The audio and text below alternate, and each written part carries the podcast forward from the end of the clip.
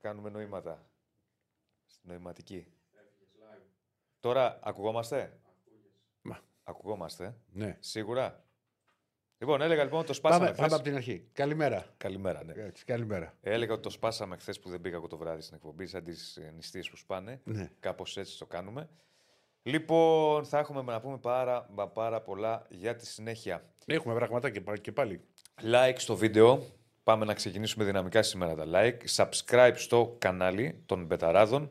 Για το επόμενο 2 ώρες θα είμαστε παρεούλα. Μαζί. Φουλ επικαιρότητα, φουλ ανάλυση. Μαζί μας η Μπέτσο. Πού είναι τα μπαλάκια. Να τα. Μαζί μας η Μπέτσο. Δεν μπορείς χωρίς τα μπαλάκια. Όχι. Και καλά που μου το θυμίζεις καμιά φορά, γιατί νιώθω ότι κάτι. Πώς είναι ο καφές το πρωί. Πλέον έχω πάθει εξάρτηση με τα μπαλάκια της Μπέτσο. Παλήθεια σου λέω. Λοιπόν. Πάρε ένα και για το σπίτι. Το έχω πει, αλλά. Ότι το ξεχνάς. Ναι. Πώς και έτσι. Εσύ να ξεχνάς. Έλατε. Έλατε. Πολλά και διάφορα. Θα ξεκινήσουμε τα πιο φρέσκα. Θα έχουμε και σύνδεση με Γερμανία, θα πούμε σε λίγο. Βεβαίως. Το Κίκερ. Θα συνδεθούμε με το Κίκερ, γιατί υπάρχει αποκάλυψη από χθες για τις ειρήνες για το Φώτη Ιωαννίδη. Και άργησαν, θα πω εγώ. Αλλά στην ώρα τους όλα. Θα ξεκινήσουμε. Θα έχουμε μπάσκετ. Έχουμε μεγάλη συνέντευξη του Ματ Τόμας, του πρώην παίκτη του Παναθηναϊκού, νυν της Άλμπα, που μιλάει για πάρα πολλά. Λίγο. Δεν τον εκμεταλλευτήκατε. Λίγο. Η αλήθεια είναι αυτή. Μιλάει για πάρα πολλά. Μιλάει για τον Παναθηναϊκό, μιλάει για την Άλμπα. Μιλάει για τον Νάν. Κάνει και μια αποκάλυψη. Τον ξέρω πολύ καλά. Μιλάει και για Ολυμπιακό. Κάνει μια αποκάλυψη για τον Ολυμπιακό για το καλοκαίρι. Θα τον ακούσουμε αργότερα.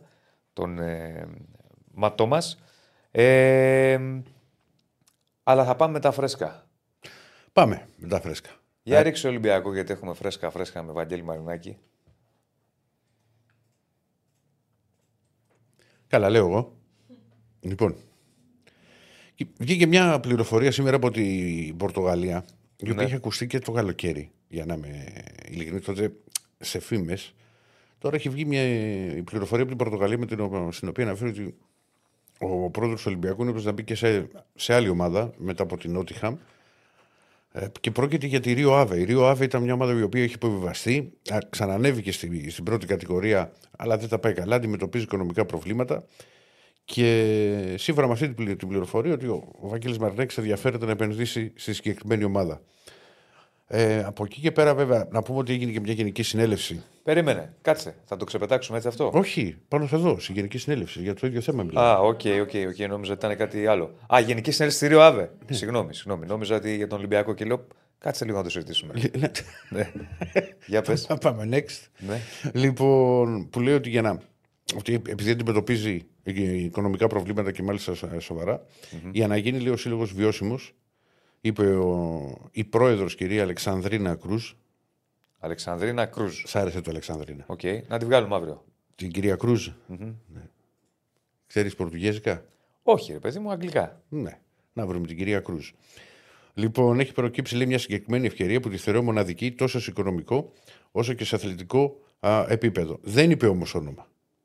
Ναι. Ωραία. Δεν υπάρχει λέει, δεύτερο β' σχέδιο. Η Ρίο Άβε χρειάζεται επιγόντως μια ένεση κεφαλαίου για να συνεχίσει. Αυτό μπορεί να γίνει μόνο με έναν ισχυρό συνεργάτη, αλλά δεν, το ξαναλέω, δεν είπε όνομα. Δηλαδή ότι ο επενδυτής θα είναι ο πρόεδρος του Ολυμπιακού. Δεν το αποκλείω. Αλλά δεν μπορώ να το επιβεβαιώσω. Ναι. Το καταλαβαίνεις. Είναι μια πληροφορία που βγήκε από την Πορτογαλία. Για να καταλάβει και ο κόσμος αυτά τώρα, αν δεν επιβεβαιωθούν από τους εμπλεκόμενους ή δεν διαψευστούν. Ναι, ή από την πλευρά του ψευστού. Όσο δεν διαψεύδεται κάτι, ναι, το έχεις ανοιχτό. Συντηρείται και το έχεις ανοιχτό. Μπράβο. Απλά θυμίζω ότι και το καλοκαίρι είχε ακουστεί κάτι το οποίο όμως δεν προχώρησε. Ότι ο πρόεδρος Ολυμπιακού ήταν να εμπλακεί με τη Μόντσα. Σωστό. Λοιπόν, και παλαιότερα ξανά είχε ακουστεί και για άλλη ιταλική ομάδα. Τώρα, αν θα προχωρήσει, θα το δούμε. Δεν μπορώ να σου πω, ξέρεις, θα είναι τις επόμενες μέρες. Γιατί δεν είναι απλές υποθέσεις αυτές το να πάρεις, το να οράσεις μια ομάδα. Θα το δούμε, ρε παιδί, να το παρακολουθήσουμε. Εμείς το μόνο που έχουμε να κάνουμε είναι να το ψάξουμε όσο μπορούμε. Θα μιλήσουμε και με Πορτογαλία και να δούμε τι λένε και εκεί. Ουσιαστικά από την Πορτογαλία ό,τι μπορεί να βγει περισσότερο για το συγκεκριμένο θέμα. Πάντως είναι μια αγορά. Ξέρεις, οι Πορτογάλοι τα τελευταία χρόνια, εντάξει, δεν μιλάω τώρα για κυρίως Μπενφίκα, Πόρτο, Sporting, έχουν γεμίσει όλη την Ευρώπη με παίχτες. Όλη την Ευρώπη. Ναι. Δηλαδή, άμα ψάξουμε να βρούμε τα ρόστερ των ομάδων, είμαι βέβαιος ότι σε ένα ποσοστό 70% θα υπάρχει Πορτογάλος μέσα. Οκ. Είναι. Τέλος πάντων, οι Πορτογάλοι είναι μεγάλη κουβέντα τώρα αυτή που ανοίγεις. Είναι μια αγορά πλέον που πρέπει να είναι για την Ελλάδα χρόνια, το λέμε. Ναι. Μια 20ετία περίπου. Που για την Ελλάδα θα πρέπει να είναι. Οδηγός. Ναι, οδηγός. Γιατί είναι μια μικρή χώρα. Είναι μια μικρή χώρα. Βέβαια έχει το καλό ότι μπορεί να φέρει πάρα πολλούς Βραζιλιάνους χρόνια να το κάνουν αυτό. Μπορεί, αλλά βγάζει και παίκτες. Μα βγάζει, αλλά βγάζει γιατί δουλεύουν. Μην πάμε πάλι στην κουβέντα που 2 μέρες τώρα με τους πιτσιρικάδες. Υπάρχει μια πολύ μεγάλη διαφορά. Ναι. Εγώ επιμένω και το λέω αυτό. Μεγάλη κουβέντα τώρα ανοίγουμε, αλλά εν πάση περιπτώσει μόνο αυτό. Και να την κάνουμε κάποια στιγμή. Παράδειγμα, στην Πορτογαλία βλέπουν το ποδόσφαιρο συνολικά ως προϊόν. Με ό,τι αυτό συνεπάγεται, το βλέπουν. Το λέγει ο Βόκολος θες. Mm-hmm. Το βλέπουν όχι για την Πορτογαλία, ότι πώς πρέπει να το δούμε. Ως προϊόν, συνολικά οι εμπλεκόμενοι. Με αποτέλεσμα να φτιάχνουν γήπεδα, να φτιάχνουν εγκαταστάσεις, να έχουν καλές ακαδημίες, να έχουν ομάδες οι οποίες έχουν πάρει ευρωπαϊκά, έχουν πάει τελικούς. Έχουν. Ένα. Εδώ στην Ελλάδα δεν το βλέπουμε συνολικά ως προϊόν. Όχι. Συμφωνώ. Όπως επίσης δεν ξέρω τώρα τι θα γίνει με τη Ρίο Άβε και αν ισχύει. Δεν το βλέπουμε συλλογικά, να το πω έτσι. Και αν ισχύει αυτό. Με την αντιπαλότητα των ομάδων. Το ενδιαφέρον που αν υπάρχει από τον πρόεδρο του Ολυμπιακού. Μου λέει και ένας φίλος εδώ, ο Τόλης, μου λέει: Ηρακλή, μου λέει, βοηθάει κάπου η αγορά πολλών ομάδων. Εντάξει, το να έχεις ομάδα πρώτα απ' όλα στην Αγγλία και στην Premier League, όχι απλά σε βοηθάς. Δεν συζητιέται από την άποψη ότι. Στην αγορά του ποδοσφαίρου είσαι σε top επίπεδο. Πιο top δεν υπάρχει. Από το να είσαι πρόεδρος ή ιδιοκτήτης, μάλλον ομάδας στο κορυφαίο πρωτάθλημα. Από εκεί και πέρα είναι. Εάν πάρει, ας πούμε, π.χ. αν αγοράσει πρόεδρος Ολυμπιακού τη Ρίο Άβε, αφενός κοιτάζει, μπαίνει σε μια αγορά που αυτό που έλεγα πριν, που βγάζει συνέχεια παίχτες. Όπου και σε αυτό που λέει ο Διονύσης, που είπε ότι δεν το βλέπουμε εμείς έτσι. Θα σου πω και ένα άλλο παράδειγμα. Άσε τώρα για τον Ολυμπιακό, τον Παναθηναϊκό, την ΑΕΚ. Που, για να βάλει δεν λέω να μην υπάρχει αντιπαλότητα. Που να βάλει ένα 18χρονο, 19χρονο ή οτιδήποτε. Οι άλλες ομάδες. Μιλαμία, τα Γιάννενα. Για ποιο λόγο να μην βάζουν νέα παιδιά για να τα βγάλουν και να τα πουλήσουν. Ναι, εγώ μιλάω συνολικά, δεν μιλάω μόνο για τα νέα παιδιά. Και τα νέα παιδιά. Ναι. Για να βγει όμως όλη αυτή η παραγωγή παικτών στην Πορτογαλία. Ναι. Παίζουν. Δεν είναι ότι δεν παίζουν. Πρόσεξε, για να βγει αυτή η παραγωγή παικτών όμως στην Πορτογαλία, δεν είναι μόνο ότι παίζουν. Τι υποδομές έχουν, τι εγκαταστάσεις έχουν, τι προπονητικά έχουν, τι τμήματα σκάουτινγκ έχουν, τι γήπεδα έχουν. Συγκρίνεις τα πορτογαλικά γήπεδα με τα δικά μας. Μα δεν έχει. Δεν είναι κάτι τρελό. Άδερφε, δεν έχει προπονητικό κέντρο η εθνική. Αυτό σου λέω. Άρα λοιπόν εδώ είναι μεγάλο το ζήτημα. Είμαστε άρπα-κόλλα δυστυχώς. Αυτό είναι ότι πρέπει να το βάλουν όλοι κάτω. Και να αποφασίσουν ότι πρέπει να βγουν παιδιά. Για να βγουν τα παιδιά πρέπει να τα δουλεύει σωστά από μικρά. Είναι μεγάλη συζήτηση. Και να αρχίσουν να μπαίνουν σε ομάδες. Μπορούμε να την κάνουμε και κάποια στιγμή που σε άλλη κατάσταση να αφιερωθούμε με αυτό και να έχουμε και ένα καλεσμένο. Αλλά για μένα, εδώ και χρόνια υπάρχει αυτό. Θα πάμε στο υπάρχει αυτό ότι δεν το βλέπουν ως προϊόν συλλογικά οι άνθρωποι, οι παράγοντες του ελληνικού ποδοσφαίρου. Αν το έβλεπαν ως προϊόν, τα πράγματα θα ήταν καλύτερα. Εδώ, όχι όλοι, υπάρχουν λίγοι καλοί παράγοντες, κατά την άποψή μου, και πολλοί κακοί παράγοντες.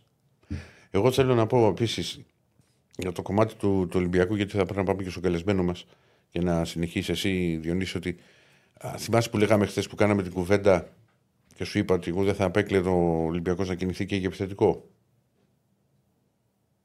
Το θυμάσαι, Διονύση μου? Το θυμάμαι. Πολύ ωραία. Αυτό θυμάσαι λοιπόν. Σου λέω ότι αφενός θα λείψει ο Ελκάμπη, αύριο θα το ξαναπώ γιατί μπορεί να υπάρξουν και εξελίξεις και να βάλουμε και κάρτα. Ο Ολυμπιακός στα 8 τελευταία του μάτς, 8, είναι μεγάλος αριθμός σε όλες τις διοργανώσεις. Δεν έχει σκοράρει σεντερφόρ. Το έχουμε αυτό ή όχι? Όχι. Δεν το έχουμε, μου πες. Okay. Ναι, βρε, σου είπα ότι θα το φτιάξουμε αύριο και σε κάρτα. Ωραία, αφού θα το φτιάξουμε σε κάρτα, για να σου πω ότι γράφηκε σήμερα ξανά το όνομα του Καράτζα. Είναι ο επιθετικός. Το μικρόφωνο, έτσι όπως το τι να κάνω εγώ τώρα, για να με βλέπει ο κόσμος. Θες να με βλέπεις, εσύ με βλέπεις κάθε μέρα. Ναι, για πες. Λοιπόν, και δεν το αποκλείω καθόλου μετά τις επιτυχημένες μεταγραφές του Έσε και του Ορτέγκα. Έχουμε Ορτέγκα να ρίξουμε. Έχουμε Ορτέγκα, ο οποίος έκανε προπόνηση με την Εθνική Αργεντινής, με Μέση κτλ. Μάλιστα τον υποδέχτηκαν. Ο Ντιμπάλα είπε ότι όλοι είναι ευπρόσδεκτοι. Είμαστε μια πολύ μεγάλη παρέα και όλα τα παιδιά μπορούν να διεκδικήσουν θέση. Για να τον δούμε τον κύριο Ορτέγκα και γενικώς την προπόνηση της Αργεντινής με τη συμμετοχή του Μπακ του Ολυμπιακού. Εγώ το λέω ξανά, είναι τεράστια τιμή για Ολυμπιακό και, για το, και διαφήμιση για το ελληνικό ποδόσφαιρο που όταν βλέπουν στο ρόστερ δίπλα να υπάρχει στο ρόστερ της παγκόσμιας πρωταθλήτριας Ολυμπιακός και Γκρίς. Ναι. Την έχουμε την προπόνηση και Στεφάνε. Να το και πρώτη φορά έτσι. Κληθεί και στο παρελθόν. Όχι, όχι, όχι. Ήταν διεθνής με τις μικρότερες. Ναι. Εντάξει, φίλε, είναι τεράστια υπόθεση. Mm-hmm. Με Μέση και τους λοιπούς. Δηλαδή, άμα τώρα μου έλεγες τι συνέντευξη θες να, αν μπορούσα να πάρω, θα σου έλεγα Ορτέγκα θέλω. Α, οκ. Okay. Δεν είναι και απίθανο να το κάνεις. Ναι. Έτσι όπως το πες στη συνέντευξη. Εγώ θα ήθελα τον Τζόρνταν. Μου... το όνειρό μου να πάω στον Τζόρνταν. Έτσι όπως το πες, θα μου λέγεις το Μέση. Σου λέω για τώρα. Ναι. Ναι, εντάξει, βεβαίως, γιατί όχι. Εντάξει, εγώ θα ήθελα να μου λίγες γιόνες, θα σου έλεγα τον Μπατιστούτα. Ναι. Κοίτα εδώ, ρε παιδί. Είναι τεράστια υπόθεση, έφυγε. Είναι δράση. Μακάρι το παιδί και είναι καλός παίκτης. Mm. Και μακάρι το παιδί να πάει καλά. Μου στέλνανε χθες την εκπομπή, γιατί εγώ δεν το θυμόμουν. Νόμιζα ότι όταν είχε πάρει τον Ζιλμπέρτο Παναθηναϊκός, ήταν εν ενεργεία διεθνής. Και αρχηγός. Εκ των αρχηγών. Ναι. Λοιπόν, εγώ νόμιζα ότι είχε σταματήσει. Όχι, όχι. Εκ των αρχηγών. Όταν τον είχε πάρει... Είδαμε και πλάνα. Είδαμε και πλάνα λοιπόν από τον Ορτέγκα και την προπόνηση της Αργεντινής. Είναι σημαντική υπόθεση. Έχεις δίκιο, φίλε. Όνειρο του Δεσίλη να πάρει συνέντευξη από τον Αναστάση. Ναι. Χθες που βγήκε ο Αναστάσης, τον είχατε με τόσο και με το ΣΑΣ. Αφήστε εσείς να βρίζει, να φωνάζει. Δεν έβριζε. Φώναζε. Δεν έβριζε. Φώναζε. Το χαϊδεύεται. Εγώ στα έχω πει και τα λέω και δημοσίως. Δεν με νοιάζει. Το χαϊδεύεται γιατί κάνει νούμερα. Ξεκάθαρα. Τα λες Αναστάση μου και τα λες Αναστάση μου και μόνος εσύ τα λες. Ναι. Και τα έχεις πει Αναστάση μου. Αυτός εκείνη την ώρα φουσκώνει μέσα του. Τα λέω εγώ και θα πάρω και πάρτε με. Μην ξαναδώ κανένα περίεργο τίτλο. Πού? Γενικά. Για νούμερα και οτιδήποτε. Αλλά αυτό είναι δουλειά μας. Α, δεν είναι δουλειά μας. Δείτε αυτό και δεν βλέπεις τίποτα. Τι σχέση έχει αυτό? Πού εδώ? Όχι, γενικό. Που μου λες για τα νούμερα. Αλλά δεν είναι θέμα. Κάνει ο Αναστάσης νούμερα και το χαϊδεύεται. Εγώ αυτό ξέρω. Λέω ψέματα, πουλάει. Τι να κάνουμε τώρα.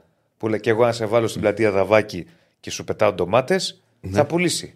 Δεν σημαίνει ότι είναι και σωστό. Δεν νομίζω ότι μπορείς να το κάνεις όμως αυτό. Άλλο λέω. Δεν σημαίνει ότι είναι και σωστό. Ό,τι πουλάει δεν είναι και. Ρε παιδί μου, παίρνεις εσύ εμένα. Τι να σε κάνω. Με βάζεις στην πλατεία Δαβάκη και μου πετάς ντομάτες. Δεν θα το έκανα ποτέ, ρε φίλε.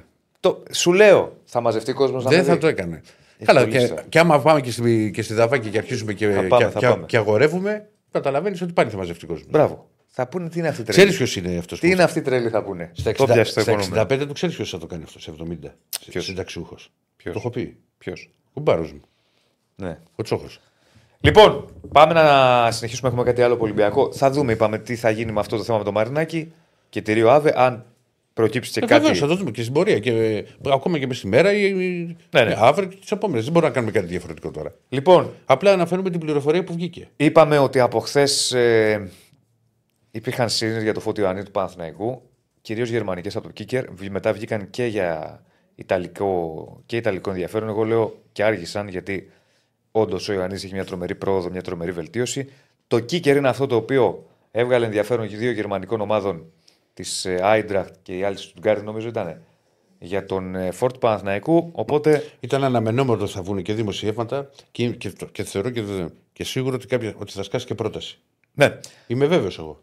Ναι, και εγώ το πιστεύω ότι κάποιο θα γίνει αν συνεχίσει έτσι, και επειδή έχει και άλλα περιθώρια εξέλιξη και πρόοδου. Οπότε εμείς θα συνδεθούμε με το Κίκερ, με το γερμανικό Κίκερ, για να δώσουμε μια προέκταση στην υπόθεση και να δούμε Βεβαίως. Τι συμβαίνει και πώς πάει. Έχουμε Γιώργο Βαβρίτσα, ο οποίος είναι στέλεχος του γερμανικού Κίκερ.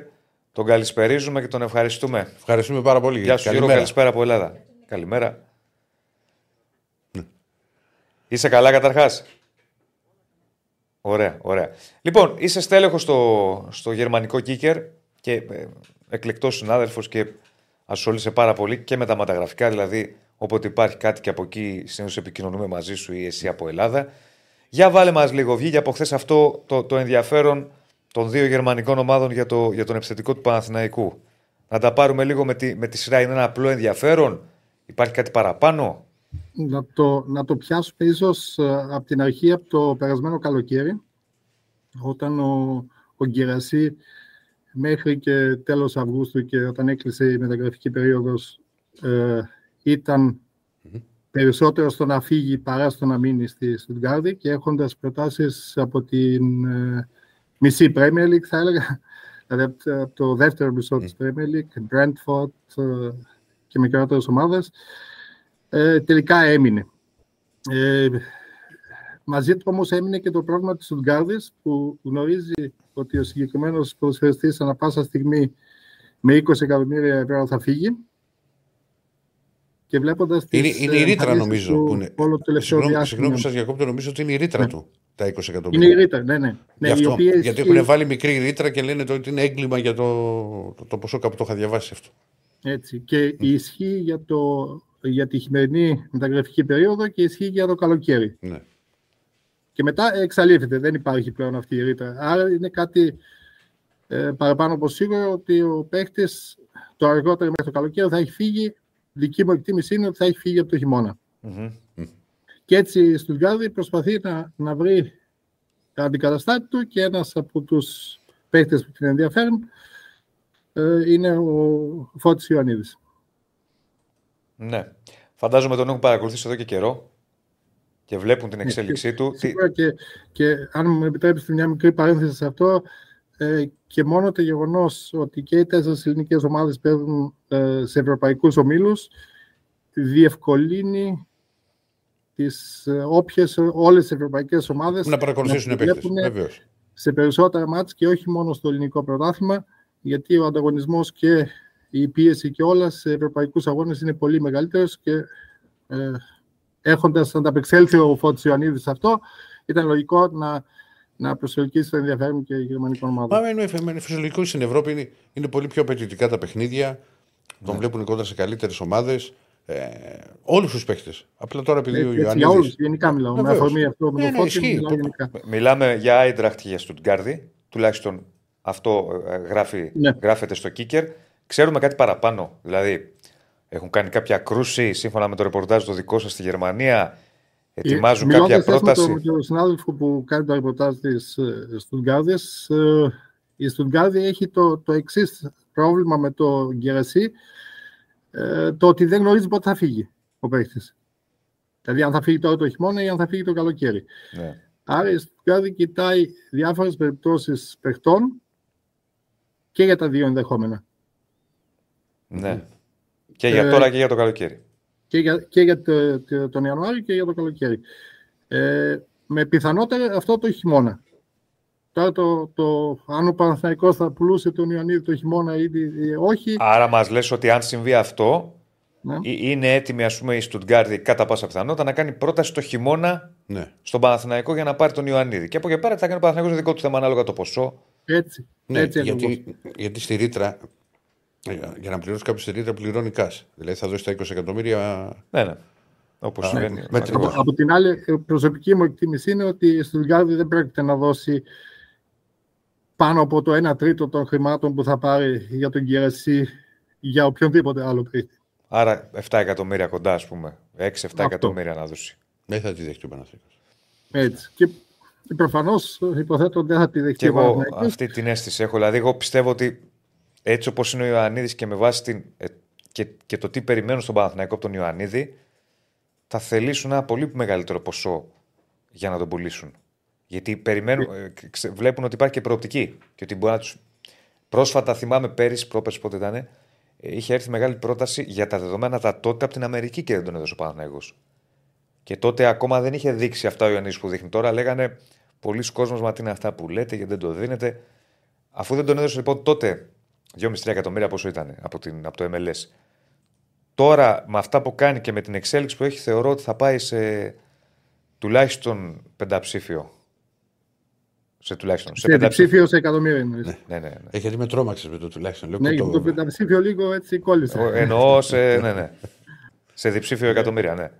Ναι, το θέμα όμως είναι και το εξής, ότι σαν συνέχεια δηλαδή και το ρεπορτάζ του χθεσινού, αν από τη μία η Στουτγκάρδη δεν θα διαθέσει τα χρήματα που θα ήθελε ο Παναθηναϊκός. Η ελληνική ομάδα δεν ξεμπερδεύει, γιατί στη γωνία υπάρχει μια Άιντραχτ. Αυτό ήθελα να ρωτήσω τώρα. Η οποία έχει στο ταμείο της τα 100 ατόφια εκατομμύρια από την πώληση του Κόλομου Ανή. Ναι. Ενός παίκτη που όλο το καλοκαίρι όλοι μας περιμέναμε ότι θα φύγει, αλλά προφανώς η Άιντραχτ πίστευε ότι θα μείνει και στο τέλος δεν πρόλαβε να ξοδέψει από αυτά τα χρήματα για να πάρει επιθετικό. Οπότε και η Άιντραχτ είναι για το χειμώνα, για τον Ιανουάριο. Ναι. Οπότε, για να το παίξω και λίγο, θα είναι καυτός ο Ιανουάριος. Ναι, και έχουν ακουστεί για την Άιντραχτ, υπάρχουν κάποιες φήμες ότι ετοιμάζει, δεν ξέρω εκεί, εδώ κάπου το διάβαζα, κάπου το πήρε το μάτι μου, ότι ετοιμάζει μεγάλη πρόταση και ότι μπορεί να έχει κάνει και κάποια κρουσίδι στον Παναθηναϊκό με διψήφιο αριθμό, όχι πενταψήφιο που είπα προηγουμένως, με διψήφιο αριθμό εκατομμυρίων ευρώ. Δεν ξέρω, δεν επιβεβαιώνεται, ούτε βγαίνει κάτι από τον Παναθηναϊκό. Υπήρχε μια φημολογία. Όχι, εγώ δεν έχω τέτοια πληροφόρηση ότι έχει γίνει πρόταση, όχι. Οπότε απλά, πρέπει... εννοώ, δηλαδή, τι προσπαθώ να εξηγήσω, ότι τη διαφορά των δύο ομάδων σε σχέση με τον Ιανουάριο. Δηλαδή, η ανάγκη και στους δύο θα υπάρχει για επιθετικό. Η μία έχει ένα περιορισμένο budget που μπορεί να ξοδέψει και η άλλη έχει τα 100 συν εκατομμύρια, τα οποία φυσικά θα γνωρίζουν και οι υποψήφοι πολιτές, έτσι. Ναι. Ότι διαθέτει το πακέτο. Εφόσον δεν έκανε την κίνηση το καλοκαίρι, θα το βρει τώρα το χειμώνα μπροστά της η Άιντραχτ. Αλλά αυτό είναι δικό της θέμα.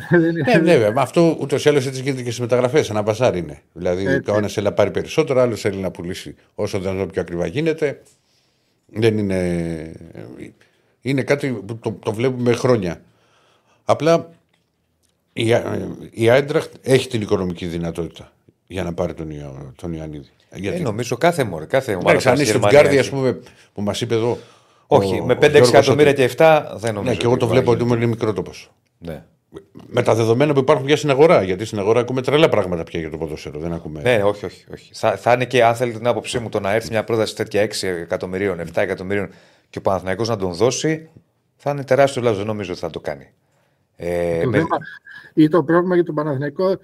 Ξαναλέω, δεν είναι τόσο η Στουτγκάρδη, όσο αν έρθει μια πρόταση στα χρήματα που θα τον έδινε ο Παναθηναϊκός τον Ιανουάριο από οποιαδήποτε ομάδα. Ναι, εκεί θέλει σκέψη. Δηλαδή, αν έρθει μια πρόταση. Μην λέμε τώρα νούμερα, διψήφιο. Έτσι, για να συνεννοούμαστε τώρα το πόσο. Ας πούμε 10 συν. 10 συν. Εκεί είναι μεγάλη. Σκέφτεσαι και λες. Υπάρχει το δίλημμα. Ναι. Τι κάνω, τον δίνω. Περιμένω λίγο ακόμα γιατί θεωρώ ότι έχει ακόμη περισσότερη εξέλιξη. Δεν είναι εύκολο. Δεν είναι εύκολο. Εγώ, αν με ρωτούσατε, που δεν με ρωτάτε παντού εγώ, θα έλεγα τον αφήνεις λίγο ακόμα, γιατί αν βλέπεις ότι έχει περιοπτική, μπορεί να πάρεις περισσότερα. Είναι σχετικό. Είναι όλα σχετικά. Δεν ξέρεις ποτέ πώς μπορεί να εξελιχθεί κάτι. Σχετικό. Δηλαδή, μπορεί να μείνει 2 μήνες χωρίς να κάνει καλές εμφανίσεις. Ότι από τη μία. Υποθετικά πάντα μιλάμε, παίρνει ένα ποσό ο Παναθηναϊκός όσο του εξασφάλισε η ευρωπαϊκή συμμετοχή. Έτσι, ένα τεράστιο για τα ελληνικά δεδομένα ποσό. Απ' την άλλη χάνεις όμως το βασικό επιθετικό σου εν όψη πιθανών ευρωπαϊκών αγώνων και εν όψη play-off και προοπτικής πρωταθλήματος. Ναι, μετά άμα φύγει ο Ιωαννίδης θα πρέπει να πάρει πέρυσι ο Παναθηναϊκός. Ναι, είναι σκέψη. Εγώ θεωρώ ότι θα ζητήσει πολλά ο Παναθηναϊκός για τον Ιωαννίδη. Ο Ιωαννίδης θα ζητήσει πολλά, δεν πειράζει. Ναι, εντάξει, το συμβόλαιο άλλο θέμα. Λέω για το τι θα κάνει ο Παναθηναϊκός με τον οποίο. Με τον οποίο ο παίκτης έχει συμβόλαιο, αλλά είναι κάτι θα το δούμε. Απλά βάζουμε πάντα στο τραπέζι, γιατί το θυμάμαι και εγώ και σε πολλές υποθέσεις στον Ολυμπιακό, αλλά και όχι μόνο στον Ολυμπιακό, σε όλες τις ομάδες. Ότι αν έρθει μια πρόταση αυτομάτως.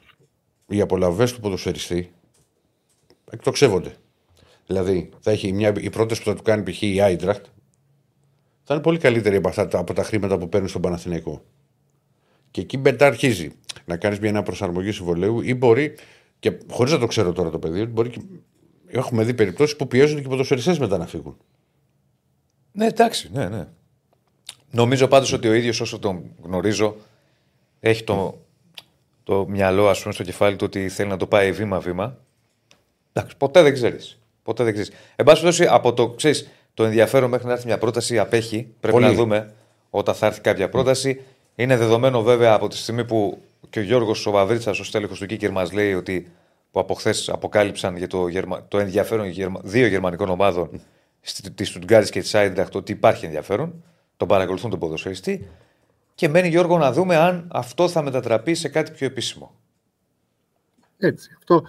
Αυτό θα φανεί το επόμενο διάστημα και νομίζω θα εξαρτηθεί και από τις επόμενες εμφανίσεις του παίκτη. Ναι. Δηλαδή από την περαιτέρω πορεία του από εδώ και μέχρι που να ξεκινήσουν μεταγραφές. Ναι. Μια και σε έχουμε τώρα κάτι άλλο μεταγραφικό ωραίο, ιντριγκαδόρικο που μας αρέσουν εμάς αυτά. Όχι. Απλά να θυμίσω ότι στην Στουτγκάρδη ανήκει και ο Περέα, ο γνωστός από την Ελλάδα. Τον Παναθηναϊκό. Ο Περέα, ο οποίος δόθηκε δανεικό στη Χάντζα Ρόστοκ και εκεί ξεκίνησε με συνεχόμενα γκολ, αλλά το τελευταίο διάστημα έχει εισηγήσει και αυτός. Και νομίζω ότι το εγχείρημα Στουτγκάρδη για το συγκεκριμένο παίχτη κάπου σιγά-σιγά θα λάβει τέλος, γιατί δεν βλέπω να πει. Εντάξει, αλλά ήταν λίγο απότομο. Έχει ένα στυλ όμως, όσο το θυμάμαι από τον Παναθηναϊκό, που νομίζω ότι σε μικρότερη γερμανική ομάδα και σε Β' Γερμανίας μια χαρά επιθετικός είναι. Εντάξει, ναι. Ναι, εκεί τώρα στη Χάντζα Ρόστοκ ξεκίνησε πολύ δυνατά και με συνεχόμενα γκολ, αλλά απλά τώρα τον τελευταίο μήνα, με το που έπιασαν λίγο τα κρύα στην Γερμανία, λίγο σύγκυσε. Εντάξει, ενδεχομένως να έχει και οψιόν η ομάδα, αν θελήσει να τον κρατήσει. Απλά για το μέλλον του Στουτγκάρδη υποθέτω ότι δεν. Ναι, okay, ναι. Ήταν μια μεταγραφή που δεν τους βγήκε. Ναι, μια Στουτγκάρδη η οποία να πούμε ότι τώρα στο τελευταίο διάστημα λίγο τα χαλάσε, πήγαινε αρκετά καλά, αλλά κέρδισε τώρα την Ντόρτμουντ. Ήταν με συνεχόμενες νίκες. Το διάστημα που έλειπε ο Γκερασί. Τον τελευταίο μήνα που έλειπε λόγω τραυματισμού τις τελευταίες 2-3 εβδομάδες. Και από το περασμένο Σάββατο επανήλθε και έβαλε και τον νικητήριο γκολ με την Ντόρτμουντ. Ναι. Φαντάζομαι κάτι άλλο για κάποιον άλλον Έλληνα δεν υπάρχει τουλάχιστον στην παρούσα φάση. Και να ξέρει κάτι δεν το πω. Έτσι, όταν θα το γράψεις πρώτα και μετά θα το βγάλουμε. Θα το γράψεις πρώτα και μετά θα το βγάλουμε. Γιώργος, σε ευχαριστούμε πάρα πολύ. Να σε ρωτήσω κάτι έτσι. Στο φινάλε, να καθυστερείς. Ο Μήτρογλου νομίζω σταμάτησε. Δεν παίζει άλλο. Παίζει σε μια τοπική ομάδα. Παίζει ακόμα. Σε 7η κατηγορίας νομίζω, αλλά ουσιαστικά έχει σταματήσει προπολούν. Ναι, okay. Είναι ωραίος. Τουλάχιστον χαίρεται αυτό που κάνει και παίζει την μπάλα του έτσι σε ερασιτεχνικό επίπεδο. Καλά, θα βάζει γκολ εκεί, δεν έχει. Καλά, εδώ έβαζε επαγγελματικό, δεν θα βάζει εκεί. Για πλάκα και με κοιλιά και με. Έτσι. Και να έχει πιει και μπύρα πριν το μάτς. Γιώργος, σε ευχαριστούμε πάρα πολύ. Να είσαι καλά, Γιώργο. Ήταν ο Γιώργος Βαβρίτσας, στέλεχος του γερμανικού Κίκερ, όπου συνδεθήκαμε μετά την αποκάλυψη για τον Φώτη Ιωαννίδη. Πολλά μηνύματα για το τι πρέπει να κάνει. Εντάξει, υπάρχει διαφωνία, παιδιά. Το τι μπορεί να κάνει μια ομάδα είναι το τι θα πέσει και στο τραπέζι. Αφενός, αν είναι ένα ποσό το οποίο δεν μπορεί να αρνηθεί. Δηλαδή, για παράδειγμα. Πες ότι σου δίνει 20 εκατομμύρια. Όχι, 15. Τι κάνεις, δεν το σκέφτεσαι. Δεν μπορείς να πεις εύκολο όχι. Μετά, ξέρεις το συμβόλαιο του Ιωαννίδη, τι παίρνει. Τώρα ανανέωσε. Τώρα έκανε επέκταση. Δεν θυμάμαι το ποσό, αλλά ένα ποσό 300-400 ποσό είναι. Δεν το θυμάμαι ακριβώς. Να σου πω μισό εκατομμύριο. Θα σου πω περίπου. Όχι, λιγότερο νομίζω. Θα σου πω γιατί το είχα και αποθηκευμένο. Αλλά δεν είναι αυτό το θέμα. Ο Ιωαννής τώρα στο υπογράφω. Δεν μπορώ να το υπογράψω. Δεν είναι και αδερφός μου. Ναι. Δεν σκέφτεται. Σου λέει με 23. Το καταλαβαίνω. Έχω ακόμα. Εντάξει, 23 είναι. Δεν είναι. Όχι 500. Νομίζω παιδιά λιγότερο 500 παίρνει. Θα σας πω όμως. Ναι, παιδί μου. Η πρόταση που αν θα έρθει. Και σου λέω εγώ ότι του δίνει η Άιντραχτ 1,5 το χρόνο. Το θέμα είναι θα πει ομάδα. Περίμενε. Ναι, τι θα πει η ομάδα. Η ομάδα αποφασίζει. Εάν όμως σου λέω του τριπλασιάσουν τις απολαβές. Ναι. Θα έχει ένα χαρτί ο Ιωαννίδης για αύριο μεθαύριο ότι ξέρετε κάτι. Εγώ είχα πρόταση για πολύ μεγαλύτερο συμβόλαιο. Εκεί είναι και θέμα το πώς το βλέπει ο παίκτης. Αν ο παίκτης είναι ανάλογα μοριακλήξης, είναι ανάλογα 300.000 με τα μπόνους είναι παιδιά. Και συν μπόνους. Αυτά που παίρνει. 500 δεν έχει φτάσει, το θυμάμαι. Αλλά... Σου εξηγώ, σε μια τέτοια πρόταση. Δεν είναι ο Ιωαννίδης και οποιοδήποτε ο Ιωαννίδης. Ναι, ναι, ναι, το καταλαβαίνω. Δεν είναι ότι αποφασίζει και μόνος του. Ξέρεις, έχει τα αγαπημένα του πρόσωπα, ότι μπορεί να θεωρήσουν την ευκαιρία. Αντρεμένο δεν είναι το παιδί ακόμα. Οπότε δεν έχει τέτοιες καταστάσεις να τον πιέσει η γυναίκα να του πει: ξέρεις κάτι, πάμε εκεί, δεν πάμε εκεί. Πέρα, αποφάσει μόνος του. Κατάλαβα πώς το λες. Αδερφέ, είναι άλλο 400, άλλο 1,5. Ναι, ρε παιδί, εσύ, αλλά είναι. Σου λέω είναι 23. Ήταν στο Λεβαδιακό, στον Παναθηναϊκό. Ξέρει... Τρομερή εξέλιξη του, τρομερή. Και εγώ λέω ότι θα έχει και παραπάνω εξέλιξη. Μπορεί, βεβαίως. Έτσι πιστεύω. Δεν διαφωνώ. Το ξέρει και ο ίδιος ότι θα έρθουν τα λεφτά. Όχι ότι. Κατάλαβες, ότι θα έρθουν τα περισσότερα λεφτά. Τώρα, αν θα έρθουν τώρα ή αν θα έρθουν αύριο μεθαύριο. Φίλε, δεν ξέρεις πώς μπορεί να σκέφτονται οι παίχτες. Μπορεί να σου λέει ότι μου ήρθε η πρόταση. Και ότι μπορεί σε 2 χρόνια να μην έρθει. Κάτσε να έρθει. Ναι, και το συζητάμε. Αλλά πρέπει να καταλάβουμε όλοι ότι οι ομάδες, όταν έχει συμβόλαιο με ένα παίκτη, έχουν τον πρώτο λόγο. Ναι. Δηλαδή, αν η ομάδα θέλει να σε δώσει. Απλά δεν σε δίνει. Απλά μετά, αν θέλει ο παίκτης όμως και πει ότι είναι η ευκαιρία της ζωής μου, είναι και αρχίζει να πιέζει, αλλάζουν τα δεδομένα. Αυτό θέλω να σου πω. Η ευκαιρία της ζωής σου θα είναι στα 29 σου. Στα 28, στα 30 σου. Στα 30 πάνε να πάρουν ένα καλό τελευταίο συμβόλαιο ποδοσφαιριστές. Άλλο λέω. Πες ότι δεν έχει πάει στο εξωτερικό. Ναι. Και στα 29 έρχεται και στα. Δεν είναι εύκολο να πας στα 29 και στα 30. Γιατί ο Λιμπερόπουλος δεν πήγε. Δεν είναι. Okay. Αλλά δεν είναι για. Ο Καραγκούνης δεν πήγε στα 36 του στην Αγγλία. 35 πόσο. Είχε ήδη πάει όμως στο εξωτερικό. Πήγε Πρέμιερ που ήθελε πάρα πολύ. Και σου λέει θα πάω. Εντάξει, πας. Γιατί. Δηλαδή θέλω να σου πω ότι. Σε ρωτάνε αν υπάρχει ρήτρα στο συμβόλαιο του Γιάννη. Όχι, δεν το ξέρω αυτό. Όχι. Αν υπήρχε ρήτρα, θα κάναμε άλλη κουβέντα. Α, καλά, χαίρομαι πολύ. Ναι. Έχει συμβόλαιο, ναι, έχει μέχρι το 27, δεν κάνω λάθος, έχει υπογράψει το νέο του συμβόλαιο. Καθίστε να έρθει η πρόταση. Αν έρθει η πρόταση, το συζητάμε. Και άργησε, λέω εγώ, να γραφτεί ενδιαφέρον για τον Ιωαννίδη με βάση τις εμφανίσεις που κάνει. Συμφωνώ μαζί σου σε αυτό. Θυμάσαι που τα λέγαμε. Κάτι. Βλέπω που μακροκοιτάζεις. Όχι, θυμάσαι που τα λέγαμε και στις εκπομπές που σου λέγαμε ότι θα έρθει πρόταση. Θυμάσαι. Το βράδυ. Κάτσε να έρθει πρόταση. Καλά, ότι θα έρθει μια πρόταση, θα έρθει. Θα έρθει. Και εγώ το πιστεύω. Εσύ προφανώς. Αλλά υπομονή. Όταν θα έρθει πρόταση, το συζητάμε. Προφανώς και είναι κολακευτικό το ενδιαφέρον όταν ακούς και γερμανικές και ιταλικές, γράφτανε και για τους Ιταλούστες και για τον ποδοσφαιριστή και για τον Παναθηναϊκό. Είναι κολακευτικό αυτό το ενδιαφέρον. Ο Παναθηναϊκός τον πιστεύει, γι' αυτό και του έκανε πρόσφατα νέο συμβόλαιο μέχρι το 27. Ο ίδιος πιστεύει πάρα πολύ στον αυτό του, δουλεύει. Αυτή τη στιγμή είναι πιθανότητα ο καλύτερος Έλληνας επιθετικός ή ο Έλληνας επιθετικός που βρίσκεται στην καλύτερη, στην καλύτερη κατάσταση, στην καλύτερη φόρμα. Και βλέπουμε. Πολλά μηνύματα. Ο Χάι Αϊμράιν λέει: ο Ιωαννίδης πρώτα πρέπει να μπει στο νέο γηπέδο και μετά να συζητηθεί, να έχει εξελιχθεί. Και αν βάλει και ένα γκολ με την εθνική και θα ανέβει ακόμη περισσότερο, λέει ο Ανδρέας. Ο Κεπάνς λέει: χρυσή ηλικία για μεταγραφή είναι 28-30. Εκεί ο παίκτης συνδυάζει εμπειρία, ικανότητες, mentality. Ναι, φιλοδοξία και αθλητικότητα. Εκεί είναι η ευκαιρία. Λες είμαι 28-30 και μου έρχεται μια πρόταση στο εξωτερικό που δεν έχω πάει εξωτερικό. Είναι η ευκαιρία μου. Ναι. Να πάω να το ζήσω. Ναι, απ' την άλλη όμως, μπορεί ένας ποδοσφαιριστής στα 23 όπως είναι ο Ιωαννίδης να δει την Άιντραχτ ως καλοπάτι. Άλλο αυτό. Δηλαδή ότι θα πάω εκεί, πάω σε ένα άλλο πρωτάθλημα. Και άλμα. Στη Γερμανία. Είναι πρωτάθλημα. Για πάση καλύτερο πρωτάθλημα. Πα στην Bundesliga. Όχι ευκαιρία όμως. Και μετά ευκαιρία ότι από εκεί μπορεί αυτοί και να με εξελίξουν και να με πουλήσουν ακόμα περισσότερο να πάει σε μια ομάδα στην Πρέμιερ. Ναι. Ναι. Απλά σου λέει ευκαιρία στα 30, ρε παιδί μου. Δεν λες στα 23. Πόπο δεν πήγα στην Άιντραχτ, δεν πήγα στη Στουτγκάρδη, έχασα τη μεγάλη μου ευκαιρία της ζωής μου. Κατάλαβες. Έτσι το βλέπω εγώ δηλαδή. Ο Γιακουμάκης δηλαδή δεν είναι σε άλλη φόρμα, τι λέει ρε παιδιά, ο Σεραφείμ. Ναι, οκ. Okay. Απλά κατά την άποψή μου είναι σε τρομερή κατάσταση ο Ιωάννης, παιδιά, εδώ και μήνες. Πραγματικά είναι σε τρομερή κατάσταση. Και ο Γιακουμάκης, δεν λέω εγώ το αντίθετο, αλλά βλέπεις ότι μπαίνει μέσα ο Ιωάννης, έχει μια τρομερή αυτοεπίθεση. Ο Παυλίδης έγραψε ιστορία στην Ερδίβιζη, καλός Ιωαννίδης, αλλά όχι. Τι εννοείς φουξιπούξι. Τι είναι το φουξιπούξι. Δεν ξέρω, μπορεί να μας εξηγήσει. Ήρθε λέει πρόταση, όχι. Πρόταση δεν έχει έρθει. Τουλάχιστον αυτό δεν ξέρουμε κάτι παραπάνω. Αν ήρθε τώρα εδώ και μια ώρα πρόταση, θα σου πω. Ο Φρουτάκιας ο Σταύρος τον θέλει για τέτοιο. Ο Σταύρος του Λότση μόνο στη Ρεάλ, ο Φωτάρας στον Αλλού. Κώστας του Λου μέχρι τα 30 το πουλάκι πέταξε. Ο Εμίλιος, όπως πήγε και ο Μήτρογλου στην Πρέμιερ και έπεσε στη Φούλαμ Β. Δύσκολο. Εντάξει, είχαν σταθεί. Ο Γιαννακόπουλο δεν είχε σταθεί. Ο Νταμπίζα δεν είχε σταθεί. Καραγκούν σε 35. Ποιο αγοράκι είχε παίξει στη Λέστερ. Ο Μήτρογλου όταν είχε πάει στη Φούλαμ είχε πρόβλημα τραυματισμού. Και ήταν και σε μια ομάδα η οποία τότε ήθελε επιθετικό, είχε δώσει, αν κάνω λάθος, 15 εκατομμύρια στον Ολυμπιακό για τον Μήτροκλου.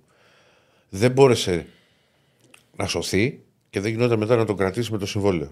Και ξαναγύρισε μετά στον Ολυμπιακό που πήγε στην Μπενφίκα και στην Μπενφίκα έχει κάνει και πολύ μεγάλη καριέρα ο Μήτροκλου. Εγώ θεωρώ ότι αν δεν είχε τον τραυματισμό, ο Μήτροκλου θα παίζει μια χαρά στην Premier League. Υπάρχει και φρέσκο δημοσίευμα από την Ιταλία για τον Ιωαννίδη. Έχουμε κανέναν Ιταλό. Για την Πολόνια. Είχε γραφτεί από χθες, είχε υποθεί ότι υπάρχει ενδιαφέρον από την Ιταλία. Τώρα το Τούτο Μερκάτο γράφει ότι η Πολόνια θέλει το Βλόνταρτσικ της Στουτγκάρδης, αλλά έχει και στο στόχαστρό της και τον Φώτη Ιωαννίδη. Ναι. Τώρα θα δούμε πολλά τέτοια. Είναι και η διακοπή τώρα που βοηθάει σε αυτά. Καλά, εννοείται. Θα σου πω τώρα κάτι πάνω στο θέμα. Και θα σου το στείλει του παίκτη. Επειδή μιλάμε και για επιθετικό, δηλαδή αν ήθελε να κάνει το βήμα στο εξωτερικό, καλύτερα να πήγαινε η Γερμανία από η Ιταλία. Ναι, δεν διαφωνώ. Μας έχει πάει γενικά τους Έλληνες επιθετικούς στη Γερμανία. Α, ο Γκέκας επίσης. Ο Γκέκας δεν πήγε μικρός στη Γερμανία. Δεν πήγε, αν θυμάμαι καλά, μπορεί να μας το επιβεβαιώσει η Κωνσταντίνα. Πήγε πιο μεγάλος. Πρώτο σκόρε. Στην Πολώνια λέει θα στείλουμε μια φανέλα του. Ναι. Πρώτα θα πάρει ντάμπλ και μετά θα φύγει ο Σταύρος. Πολλά μηνύματα. Λοιπόν, κάτι τώρα από εκεί πέρα στον Παναθηναϊκό, μια και πιάσαμε Παναθηναϊκό, δεν το ρίχνεις και το σηματάκι ή δεν θέλεις. Για ποιο πράγμα. Για τον Παναθηναϊκό. Να πούμε και δύο πραγματάκια ακόμα μεταγραφικής φύσεως. Το 6 26. Μια χαρά. Δεν πήγε ταλέντο. Ωραία. Άστο, μην το ρίξεις, δεν πειράζει, το ρίξεις. Λοιπόν, στον Παναθηναϊκό πέρα από το θέμα Ιωαννίδη και όλα αυτά τα οποία υπάρχουν. Εντάξει, τώρα υπάρχει διακοπή, υπάρχει ρεπό, δεν υπάρχει αγωνιστικό κάτι. Μεταγραφικά, όπως είπαμε και χθες, πρέπει να θεωρείται δεδομένο ότι η ομάδα θα πάρει στόπερ. Δεδομένο. Το αν θα πάρει άλλο παίκτη, όχι, είπαμε και χθες, θα το αφήσουμε ανοιχτό, αλλά δεν φαίνεται ότι συγκεντρώνει πολλές πιθανότητες. Είτε για εξτρέμ, είτε για χαφ, τους άλλους υπάρχουν εκεί πολλοί παίκτες. Το αφήνουμε ανοιχτό, δεν ξέρεις ποτέ, αλλά πολλές πιθανότητες δεν συγκεντρώνει. Το σίγουρο είναι ότι θα αποκτηθεί ένας κεντρικός αμυντικός, όπως αναφέραμε και χθες. Ήδη κοιτάζουν, ήδη έχουν γίνει προεργασίες, ήδη έχουν κυκλωθεί κάποιοι στόχοι. Μη δένουμε σκηνή και κορδόνι ότι δεν και καλά θα είναι δανεικός, όμως συγκεντρώνει πιθανότητες, το αναφέραμε και χθες, αν θυμάσαι γιατί αυτό, γιατί θα επιστρέψει ο Μάγνουσον. Αλλά μην το δένουμε σκηνή και κορδόνι. Δηλαδή δεν σημαίνει ότι αν βρει ο Παναθηναϊκός κάποιον παίκτη που του κάνει. Και δεν δίνεται δανεικός, αλλά μόνο με αγορά δεν πάει να το αγοράσει. Θα πάει να τον αγοράσει. Το θέμα είναι ο παίκτης που του κάνει. Υπάρχει και η περίπτωση του δανεισμού, αλλά δεν είναι μόνο αυτή. Περιμένουμε τώρα από εκεί πέρα να επιστρέψουν, όταν θα επιστρέψουν οι παίκτες μετά το τρίμερο ρεπό που έχει δώσει ο Ιβάν Γεωβάνος προπονήσεις και σιγά σιγά να προπονηθούν εν ώψη της επιστροφής στη δράση. Έχουμε μέρες για αυτά, για την επιστροφή στη δράση. Να πάνε καλά και οι διεθνείς, να μην έχουν το παραμικρό πρόβλημα, να γυρίσουν υγιείς και να δουλέψει ο Παναθηναϊκός στο κομμάτι αυτό. Νομίζω ότι αναλύσαμε πάρα πολύ, γιατί είχαμε και πολύ Ιωαννίδη. Συνδεθήκαμε και με το Κίκερ και ευχαριστούμε και πάλι τον Γιώργο Βαβρίτσα. Προτού προχωρήσουμε, από σήμερα θα κάνουμε κάτι για τις επόμενες μέρες. Κάτσε να ρωτήσω ένα λεπτάκι. Ναι. Ο Σταύρος, που είναι ειδικός σου φίλος του Παναθηναϊκού, υπάρχει ένας καλός στόπερ. Ελπίζω να το. Ποιος είναι ο καλός στόπερ από το ελληνικό πρωτάθλημα. Δεν ξέρω ποιον εννοεί. Ας μας πει. Ας μας πει.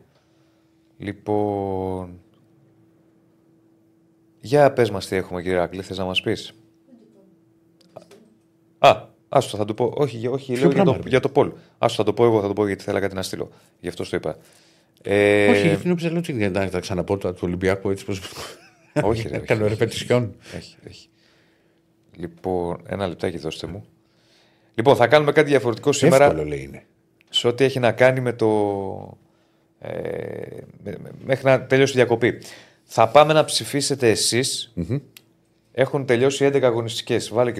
Βγάλε τον Παναθηναϊκό. Και Στέφανε, θέλω να μου παρακολουθείς. Βγάλει τον Παναθηναϊκό και βάλει το ανάλογο σούπερ. Έτσι. Οκ. Okay. Τι θα κάνουμε. Θα ψηφίσετε εσείς μέσω πολ. Θα βάζουμε 2-3 θέσεις κάθε μέρα.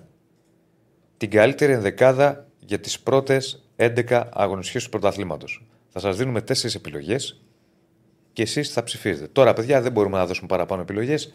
Μπορεί με κάποιους να διαφωνείτε και να πείτε γιατί δεν βάλετε εκείνον. Και δεν το κάνουμε τώρα αυτό. Ναι. Δεν βάλετε τον άλλο. Βάζουμε εμείς κάποιες περιπτώσεις που θεωρούμε ότι και με βάση τους αριθμούς. Και με βάση τους αριθμούς, για παράδειγμα, στη θέση του δεξιού μπακ δεν έχουμε βάλει το Βαγιανίδη. Έχουμε βάλει το Ρότα. Μιλάμε για τη Super League. Ο Βαγιανίδης, κατά την άποψή μου, είναι καλύτερος παίκτης του Ρότα και πιο ελπιδοφόρος. Αλλά με βάση τα στατιστικά έχει βάλει και γκολ, έχει παίξει περισσότερο. Οπότε το πάμε λίγο και με τους αριθμούς και με τις στατιστικές επιλογές. Η καλύτερη ενδεκάδα μπορούμε να βάλουμε από το Super για τις πρώτες 11 αγωνιστικές. Θα ξεκινήσουμε σήμερα με 3 θέσεις και θα πάμε να δούμε το poll για την πρώτη θέση του τερματοφύλακα. Εδώ ήταν λίγο απλή η επιλογή. Μπορούμε να βάλουμε το poll για την πρώτη θέση. Ναι, αμέ. Να βάλουμε και το σουπεράκι να καταλαβαίνει ο κόσμος. Ναι, αμέ. Τι γίνεται. Κάτω από 17 απαγορεύεται η ψήφος. Λοιπόν, ψηφίζουμε την καλύτερη ενδεκάδα των 11 αγωνιστικών. Ο καλύτερος τερματοφύλακας. Μπρινιόλι, Πασχαλάκης, Στάνκοβιτς, Κοτάρσκι. Πήγαμε στην απλή λύση εδώ. Ναι. Στους 4 μεγάλους, γιατί νομίζω θα ήταν άδικο να βγάζαμε κάποιον από αυτούς έξω. Από τη στιγμή που έχουμε 4 επιλογές. Θα πει κάποιος για τον Αγνωστόπουλο, θα πει κάποιος. Ξέρω εγώ, είδα ας πούμε ότι στις επεμβάσεις πρώτος είναι ο Παπαδόπουλος. Ναι. Αλλά είναι στις επεμβάσεις πρώτος ο Παπαδόπουλος γιατί του κάνουν και πολλά σουτ. Και έχει κάνει και πολλές γκέλες. Τελευταία αυτή με τον Ολυμπιακό. Το λέω. Άρα λοιπόν δεν μπορούσαμε να μην βάλουμε τους 4 των μεγάλων. Παναθηναϊκού, Ολυμπιακού, ΑΕΚ, ΠΑΟΚ. Ψηφίζετε λοιπόν. Πάμε με τον τερματοφύλακα. Ψήφισε και Στέφανε για να φύγει, να βλέπω εγώ τα μηνυματάκια τώρα. Ναι. Θα πάμε με τον τερματοφύλακα. Είναι παρατέταρτο, να το πάμε μέχρι. Κάπου να βάλουμε και 2 σήμερα. Να βάλουμε 2 σήμερα ή 3. 2 βάλουμε. Να βάλουμε 2. Οπότε να πάμε με τον τερματοφύλακα. Μέχρι και 4. Μέχρι και 4 και μετά θα βάλουμε άλλη θέση. Οπότε πάμε, παιδιά, φορτσάρετε να ψηφίσετε. Like στο βίντεο, subscribe στο κανάλι. Ποιος Πασχαλάκης λέει, όχι, ρε φίλε, είσαι λάθος. Ο Κοσέλεφ επίσης κάτω στον τερματοφύλακας. Δεν διαφωνώ. Δεν μπορούσε όμως να μην βάλουμε παιδιά τους 4 πρώτους. Γιατί είναι καλύτερα να το έχει ο Κοτάρσκι και ο Στάνκοβιτς. Θα ήταν άδικο. Θα ήταν άδικο. Ποιος πιστεύεις ότι είναι? Θα πήγαινε σε Βρυνιόλη. Είναι πιο σταθερός. Ναι. Βρυνιόλη, συμφωνώ. Δεν το λέω για τον Παναθηναϊκό, αλλά έχω πει την άποψή μου. Για μένα είναι ο καλύτερος στην Ελλάδα. Και ο Πασχαλάκης έχει κάνει καλή. Φυσικά. Μιλάμε εδώ για τον καλύτερο κατά την άποψή μας. Πόσα είναι τα ποσοστά μέχρι τώρα σε 160? 60% Μπρινιόλαρος. Και δεύτερος? Κοτάρσκι 18, Πασχαλάκης 14, Στάνκοβιτς 8. Μάλιστα. Ποσοστά Παπανδρέου Μπρινιόλι. Μάλαρτς, ναι. Λοιπόν, οπότε θα το κρατήσουμε το poll. Ξαναλέω, θα έχουμε την καλύτερη δεκάδα για τις πρώτες 11 αγωνιστικές. Θα βάλουμε σήμερα τερματοφύλακα και δεξιμπάκ. Θα βάλουμε και δεξιμπάκ, ναι. Σήμερα. Και από αύριο θα βάλουμε άλλες θέσεις. Λοιπόν, πάμε να προχωρήσουμε. Πού πάμε? Εντάξει, λέει εδώ ο φίλος, είναι άδικο λες, για τον Αναγνωστόπουλο. Το είπαμε και το είπε και πριν ο Διονύσης. Δεν γίνεται διαφορετικά, παιδιά. Ο Αναγνωστόπουλος, okay, θα μπορούσε να μπει. Και άλλοι θα μπορούσαν να μπει. Και ο Κοσέλεφ θα μπορούσε να μπει. Να βάζουμε 10 και να πούμε. Πόσο να βάλουμε, ρε παιδιά? Πόσο να βάλουμε? Για 4 είναι επιλογές. Αυτό είναι το content του Αναστάση. Είναι ωραίο γιατί είναι κλόουν, αλλά γιατί είναι ρομαντικός τέλος. Είπα εγώ ότι είναι κλόουν. Εγώ λέω ότι είναι γραφικός. Αυτό. Και το λέω ευθέως δηλαδή, δεν έχω θέμα. Όχι, εξής και ήταν στην Γαλλία είναι γραφικός, το λέω με την κακή έννοια. Γλυκύτατο στο ξεκίνημα. Επειδή έλειπες. Είδες. Και το Βασίλευμα είναι γραφικό, αλλά είναι όμορφο. Βεβαίως. Και ο Αναστάσης είναι γραφικός, αλλά είναι όμορφος. Σαν το ηλιοβασίλευμα της Σαντορίνης. Τον έχεις δει? Όχι. Εννοώ αυτά η κόντρα που έχουμε. Είναι ωραία κόντρα. Εφού ξυπνήσει το Τζολάκη δεν έχει παίξει. Που να έμενε. Και στον Όφη έχουν αλλάξει πάρα πολλοί τερματοφύλακες σε αυτές τις 11 πρώτες αγωνιστικές. Είπαμε και ο Αναγνωστόπουλος θα μπορούσε να μπει και ο Κοσέλεφ θα μπορούσε να μπει. Υπάρχουν περιπτώσεις. Δεν μπορείς όμως, λέω εγώ. Αν διαφωνούμε, OK, να μην βάλεις αυτούς τους 4 τώρα των μεγάλων. Ο Λοντίγκιν έχει παίξει αυτός. Αλλά θα βάλεις έναν. Τον Μπρινιόλι θα βάλεις, είναι ο βασικός τερματοφύλακας. Το Λοντίγκιν θα βάλει. Έχει παίξει, έχει κάνει και καλές εμφανίσεις. Πλάκα-πλάκα. Και ο Πασχαλάκη που λένε κάποιοι φίλοι, έχει κάνει και πολύ μεγάλες επεμβάσεις. Έχει κάνει. Ο Πασχαλάκης έχει απίστευτα προσόντα. Τρομερά προσόντα. Ο Πασχαλάκης απλά είναι. Δύο ελαττώματα έχει για μένα. Την μπάλα στα πόδια. Σε αυτό συμφωνώ. Μπορεί να το βελτιώσει. Και ότι μπορεί κάποια στιγμή εκεί που θα σου κάνει 10 εντυπωσιακές, 5 εντυπωσιακές συμβάσεις, να μην είμαι υπερβολικός, να σου φάει το εύκολο. Κοίτα, ας πούμε. Δηλαδή τον Πάοκ αυτό που τρώει. Ναι, έχει ευθύνη. Τρομερή. Το 0-1. Βεβαίως, δεν είναι κάτι. Τι βάζει μέσα. Απλά είναι. Εντάξει, δεν σου λέω για τη μέρα τους. Στη μέρα τους δεν τρώει γκολ. Δεν τρώει γκολ. Δεν πάει να σουτάρει 90 λεπτά. 90 λεπτά. Όχι. Πρόσεχε, μπορεί 90 λεπτά να σουτάρεις και να τα βγάζει όλα. Δεν θα κάνει μέσα. Και να δεχθεί το απίθανο. Όχι. Μπορεί το, ας πούμε, το. Γιατί δεν το έχουμε δει. Νομίζω πως όχι. Ναι. Σε Πασχαλάκη. Εντάξει, δεν θυμάμαι και όλα τα παιχνίδια πέρα. Ναι. Ο Πασχαλάκης όταν είναι, ξεκινήσει καλά και βγάλει το πρώτο, okay, δεν δέχεται γκολ. Ναι. Δεν δέχεται. Εντάξει, αλλά σου λέω θα κάνει τη φοβερή εμφάνιση. Αλλά. Ναι, υπάρχει αυτός με τον Μπάουκ. Το 0-1 δεν είναι τώρα σου το οποίο μπορείς να το δεχτείς. Ναι, ήταν λάθος. Ας συμβεί. Να, ο Μπρινιόλι, ας πούμε. Με τη Ρεν. Ήταν γκάφα. Χειρότερο. Βέβαια. Ήταν γκάφα. Και του φύγει μπάλα από τα χέρια. Χειρότερο. Το λέω χειρότερο από τον κόλ του Πασχαλάκη. Ναι, του φύγει μπάλα από τα πόδια, ρε παιδί. Μπορεί να συμβεί. Μπορεί να συμβεί στον οποιοδήποτε. Το θέμα είναι σε διάρκεια να μην συμβαίνει. Δηλαδή, ο Μπρινιόλι σε διάρκεια δεν έχει δείξει τέτοια. Ο Μπρινιόλι σε διάρκεια έχει δείξει μια σταθερότητα. Και αναμφισβήτητα είναι το πρόσημο θετικό. Αν σε διάρκεια είσαι μία έτσι, μία γιουβέτσι, εμένα αυτοί οι τερματοφύλακες δεν μου αρέσουν. Όχι, Πασχαλάκη. Γι' αυτό εγώ θεωρούσα τεράστιο τερματοφύλακα τον Νικοπολίδη. Γιατί ο Νικοπολίδης μπορεί σε προσόντα σωματικά να υστερούσε εναντί άλλων, είχε τροπερή σταθερότητα όμως και ηρεμία και αντίληψη στο παιχνίδι του. Απίστευτη σταθερότητα. Δηλαδή ο Νικοπολίδης θα έκανε και αυτός το λάθος, όλοι έχουν κάνει. Θα το διόρθωνα αμέσως, θα έσβηνε το κεφάλι του. Ναι, καθάριζε. Ναι, δεν θα τον επηρέαζε. Όχι, ποτέ. Αυτό βεβαίως. Ειδικά από τη στιγμή που ορίμασε και μετά. Δηλαδή από το 2000-2001 και μετά. Πάντως ο Πασχαλάκης φέτος. Ναι. Ας με διορθώσει κάποιος φίλος εδώ στα μηνύματα. Νομίζω ότι λάθος έχει κάνει μόνο με τον ΠΑΟΚ. Δεν το θυμάμαι τώρα. Και Ευρώπη και πρωτάθλημα. Και Ευρώπη, ας πούμε, στο μάτς με τη Φράιμπουργκ είναι η πάσα του Φρέιρε. Υπάρχει μια συνεννοησία, αλλά πιο πολύ νομίζω φταίει ο Φρέιρε. Γιατί ο Πασχαλάκης σκέφτηκε να βγει, να μην βγω και το έχασε. Μετά δεν μπορούσε να βγει. Ναι. Τα πόδια δεν ξέρω τώρα αν μπορεί να τα διορθώσει. Ο Νικοπολίδης, μια και λέμε για τον Νικοπολίδη, στην αρχή ήταν κακός με την μπάλα στα πόδια. Το δούλεψε και έβγαζε ασίστ. Το θυμάσαι με τις παλιές που έκανε. Ναι. Πώς κάνει ο Μπρινιόλι κάτι παλιές στα πλάγια, στους εξτρέμ κτλ. Τα έκανε ο Νικοπολίδης αυτά. Το δούλεψε. Και σε άλλη εποχή, Όπως... Τώρα ο τερματοφύλακας, με συγχωρείς, ο τερματοφύλακας τώρα πρέπει να είναι καλός με την μπάλα στα πόδια. Μα τώρα τους έλεγαν να παίζουν μπάλα. Ακριβώς. Ενώ παλιά έλεγαν και δεν το κοίτασαν καν αυτό. Άλλα χρόνια. Εξελίχθηκε η θέση. Μου είχε πει ο Διούδης κάποτε σε μια προετοιμασία που μιλούσαμε και μου λέει: όντως ο Βάντσικ ήταν τόσο καλός όσο λένε. Δεν το πρόλαβε. Εντάξει, βέβαια. Ναι, είναι πολύ καλός. Μου λέει: έχω δει βίντεο, θα σου πω, μου λέει κάτι. Τρομερά προσόντα και τρομερά ρεφλέξ κτλ. Η θέση είναι διαφορετική τώρα όμως, μου λέει. Δηλαδή αυτός το είδε με τις κινήσεις του κτλ. Και έχει δίκιο. Δηλαδή πώς εξελίσσεται μια θέση στην μπάλα το χρόνο. Άμα βάλεις ακόμα και τους μεγάλους τερματοφύλακες δεκαετία 80 και δεκαετία 90, να τους έβαζες τώρα να. Γιατί περνάει μπάλα από τα πόδια τους και στο build-up που βγαίνουν που θα τις πάσει δεξιά. Το θες αυτό. Ναι. Δεν θα μπορούν να το κάνουν. Το θες. Λοιπόν, Διονύσης, περιμένει ο Αντώνης την ποδοσφαιρική ευθεία σε κάθε νέο τερματοφύλακα επειδή αναφέρει στην ικανότητα του Νικοπολίδη. Στις τωρινές εποχές μόνο Βλαχοδήμος είναι ο Πέρι Σουίπερ, προχώρησε τόσο μπροστά. Ναι. Εντάξει. Αναφέρει σε Έλληνα, φαντάζομαι. Ο Βλαχοδήμος είναι ο Γάλλος ένας τερματοφύλακας. Εξελίχθηκε θέση, λέει ο φίλος ο Τεό, όλα οφείλονται στον Νόιερ. Όχι μόνο στον Νόιερ. Ήταν δεδομένο θα εξελιχθεί η θέση, ρε παιδιά. Εξελίσσεται και το ποδόσφαιρο. Πλέον θέλει ο τερματοφύλακα να συμμετέχει. Παλιά δεν σένιαζε.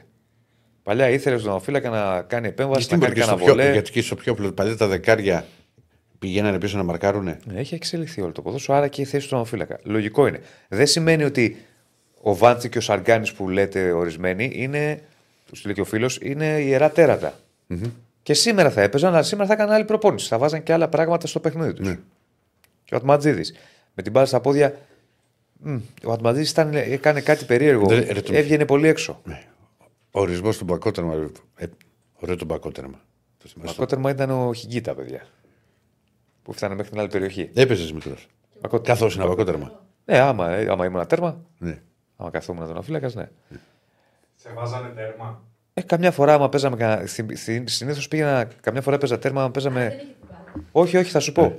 Όταν παίζαμε τουρνουά 3 εναντίον 3 σε δρόμους. Αυτά που είναι ανταρρήσει και Στέφανε. Γιατί εγώ που μεγάλο. Σε δρόμο έπαιζες έξω. Έπαιζες έξω στο δρόμο. Ωραία, εντάξει. Εγώ έπαιζα. Παίζαμε 3. Στο δημοτικό σχολείο που πήγα. Όχι, ρε, έξω στο δρόμο παίζει.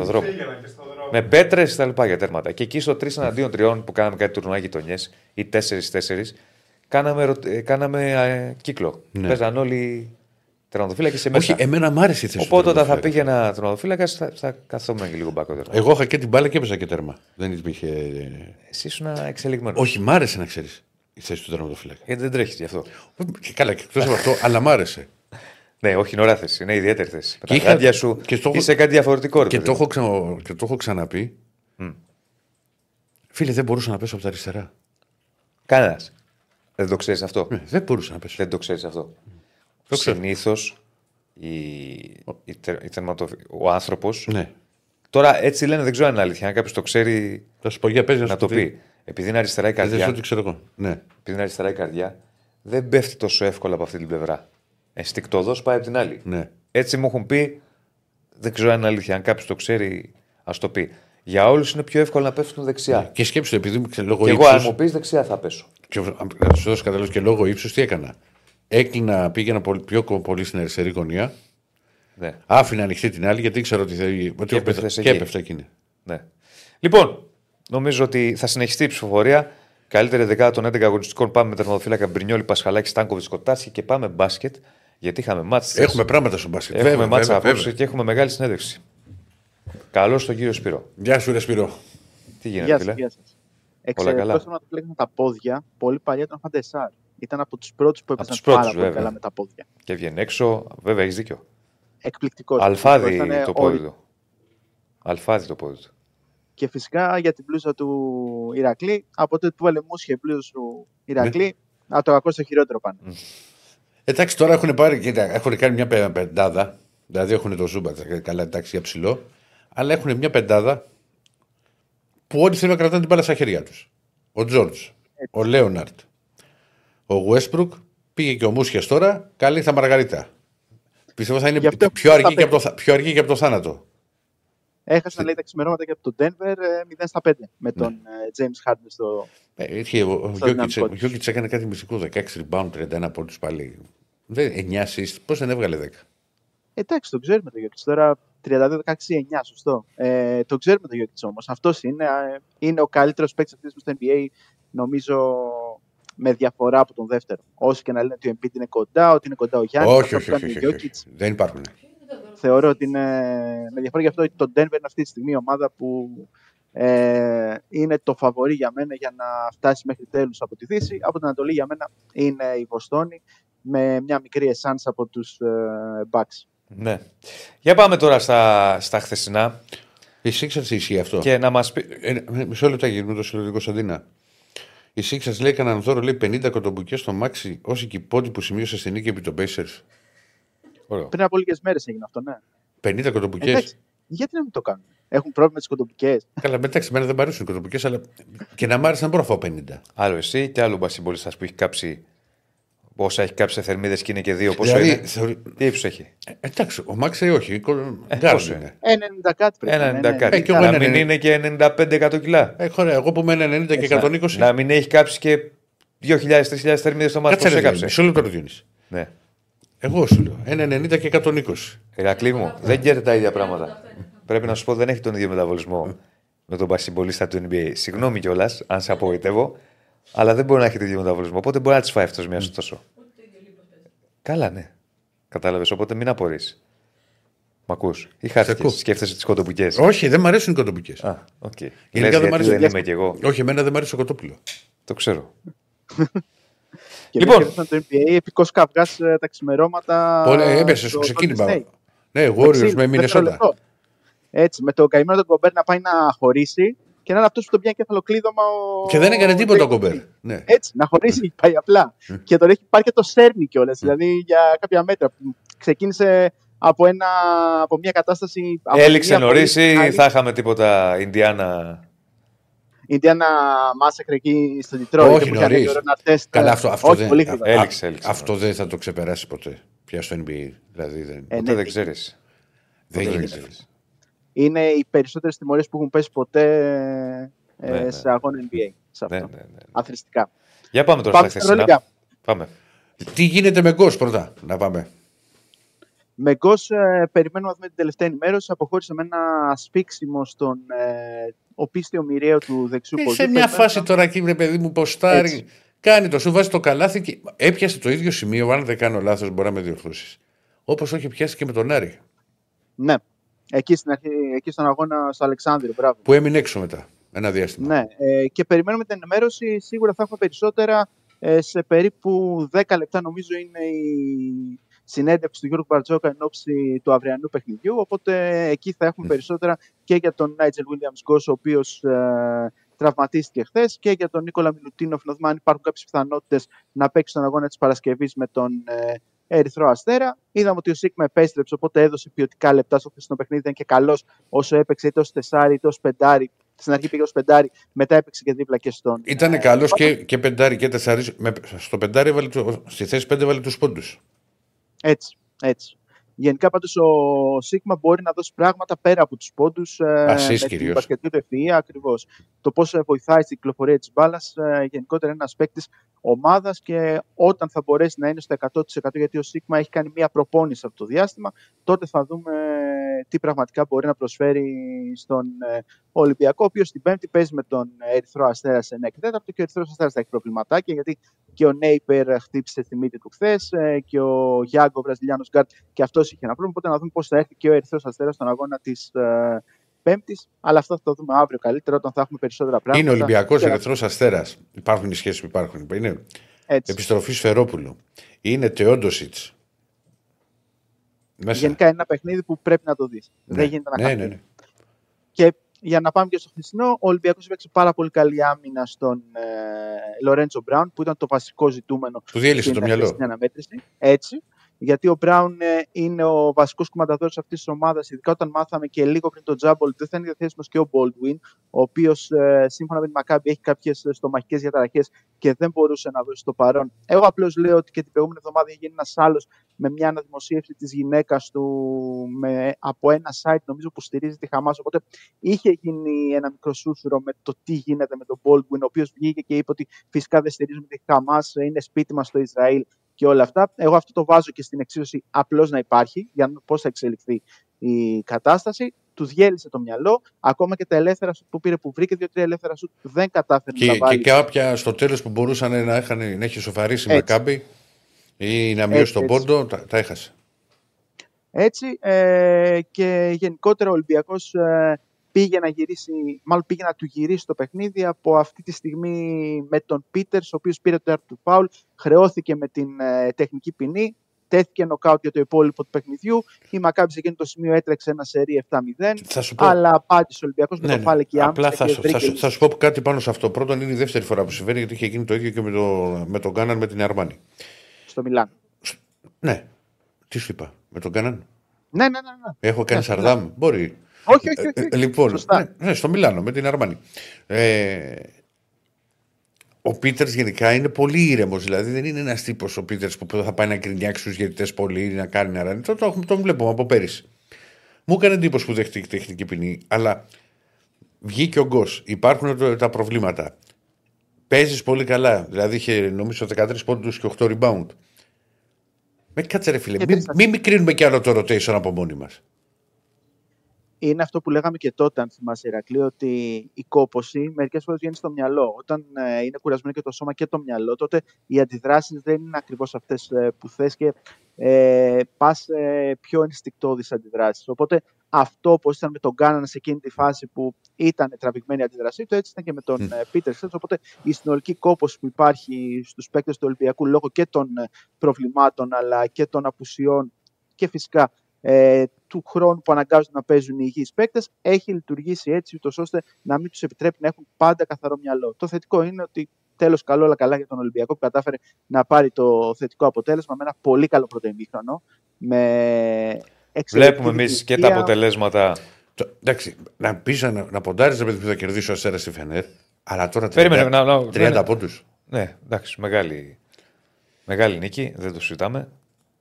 Το αποτέλεσμα της ημέρας ήταν το διπλό της Έφεσης στο Μονακό.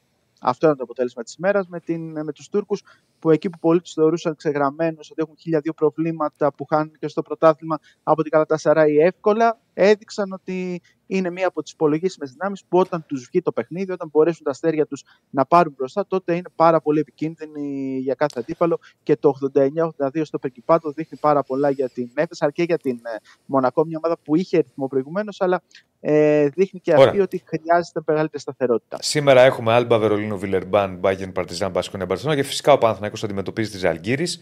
Μια τζούρα ρεπορταζιακά για Παναθηναϊκό, Σπύρο, για να πάμε στη μεγάλη συνέντευξη που μας έχεις. Ωραία. Ο Παναθηναϊκός είναι τα γνωστά προβλήματα χωρίς Χουάντσο και χωρίς Παπαπέτρου. Με τον Νάν να κάνει την πρώτη του εμφάνιση μπροστά στους φίλους του Παναθηναϊκού, καθώς τα δύο του πρώτα παιχνίδια ήταν εκτός έδρας στο Βερολίνο και στην Θεσσαλονίκη με τον Άριο, που ήταν άστοχος. Χρειάζεται και αυτός χρόνο προσαρμογής, όπως χαρακτηριστικά ο Εργίνα Ταμάν χθες στις δηλώσεις του. Ακόμα και τον Λεμπρόν Τζέιμς να φέρει, ακόμα και τον Στίφεν Κάρι, και αυτοί χρειάζονται κάποιο χρόνο προκειμένου να μάθουν τους συμπαίκτες του. Και γενικότερα ο Παναθηναϊκός θα προσπαθήσει σήμερα να σταματήσει μια καλοδουλεμένη ομάδα χωρίς πάρα πολύ ταλέντο, αλλά ένα σύνολο το οποίο έχει έναν εξαιρετικό γκάρτ όπως ο Έβανς, και από εκεί πέρα παίκτες ρολίστες που ξέρουν πάρα πολύ καλά αυτό που πρέπει να κάνουν στο παρκέ. Παίζουν σε κάθε κατοχή στο 100%, και οι πράσινοι πρέπει να ματσάρουν αυτό το πράγμα αν θέλουν να συνεχίσουν αυτό το μικρό θετικό σερί που έχουν χτίσει μέχρι στιγμής. Ωραία. Λοιπόν, έχουμε συνέντευξη. Μανώλη, δεν λέμε 3.000 θερμίδες 40 λεπτά. Το είπαμε ότι μες στη μέρα σου, με δίκινη υπερβολής, θα καίει ο μεταβολισμός ενός αθλητή. Κάψει όταν έχει αγώνα και 2 και 3. Ξέρω εγώ, θα κάψει πολλές. Μην κολλάς τώρα τις θερμίδες. Σπύρο, έχεις συνέντευξη Ματ Τόμας, όπου λέει πολλά και ωραία πραγματάκια. Αποκλειστική συνέντευξη σε σένα στο Βερολίνο. Να πέσει το βίντεο. Ρίξ' το. Θα πάμε να δούμε το πρώτο κομμάτι. I've played a lot of played in a lot of amazing countries, amazing cities. It's funny, you know, I grew up in a town that was 20,000 people, a really small town in Wisconsin, and I never could have imagined that, you know, the game of basketball, just a game that I loved as a kid, would take me to so many amazing countries, amazing cities with so much history and culture, and I'm just enjoying the journey. It's tough to pick a favorite. Like, it was definitely nice to be in the NBA, being in the States, just because family and friends could come and see me play more often. But at the same time, I love to travel. I love to experience new things, and every new city and every new country that I experience in Europe, you know, it's like you said, Spain, Greece, and my time in Athens, and then now being in Berlin. I've been pretty fortunate to be in some great cities. Yeah, I mean, it was tough. I signed in the middle of the season. I think, you know, at that moment when I arrived, the team was in a tough moment, not really producing or playing to expectations of a club like that, and a club with so much history and winning culture. But then it's confusing, because I honestly don't even understand all the Greek league rules also, because there's the restrictions with the foreigners. There's a certain amount of players that can be registered, and then also within those registered players, how many times you can change it. So from my understanding, I think there was only so many changes they could make. And once I arrived, that whole Andrew situation was going on as well, which all this stuff is out of my control, and it's, as a player, you just kind of try to focus on what you can control. At least that's what I do. But yeah, like you said, it was frustrating for me, because I waited out the NBA free agency for 4 or 5 months, trying to land a job there and stay in the NBA. You know, once it was the new year, around January, I think, is when I me and my agent decided, you know, it was smart, and it was the right time to consider opportunities in Europe again. And I was really excited to get to Panathinaikos. Like I said, a team and with so much history, so much success, and just be a part of something like that, and an amazing fan base and everything. And obviously, Athens is a great city. But yeah, it was frustrating not being able to play more games during my time there. For me, my experience with Dwayne was positive. you know, obviously what he's able to do on the court.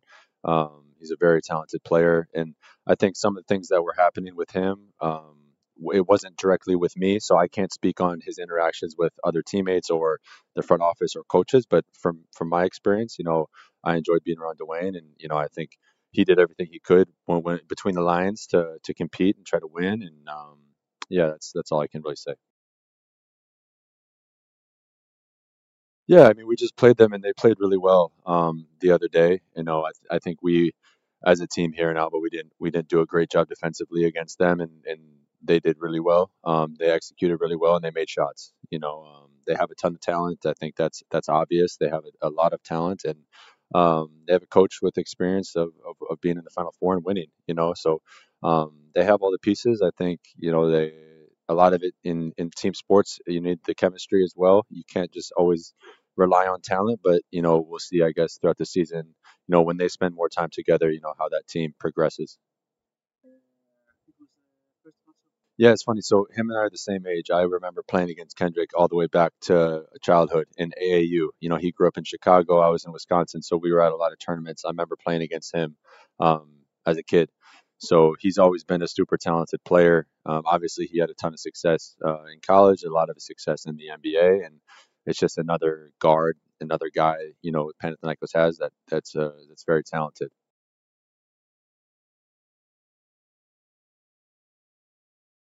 Yeah, I think it all depends, right? I mean, for him coming in 5 games into EuroLeague, or you know, more or less, or a couple months into the season, is probably a little easier than what I did coming in, you know, January, February, because it takes, you know, early in the year, everyone's trying to find themselves, you're building the chemistry. So I think for him coming now, hopefully he'll have time to adapt.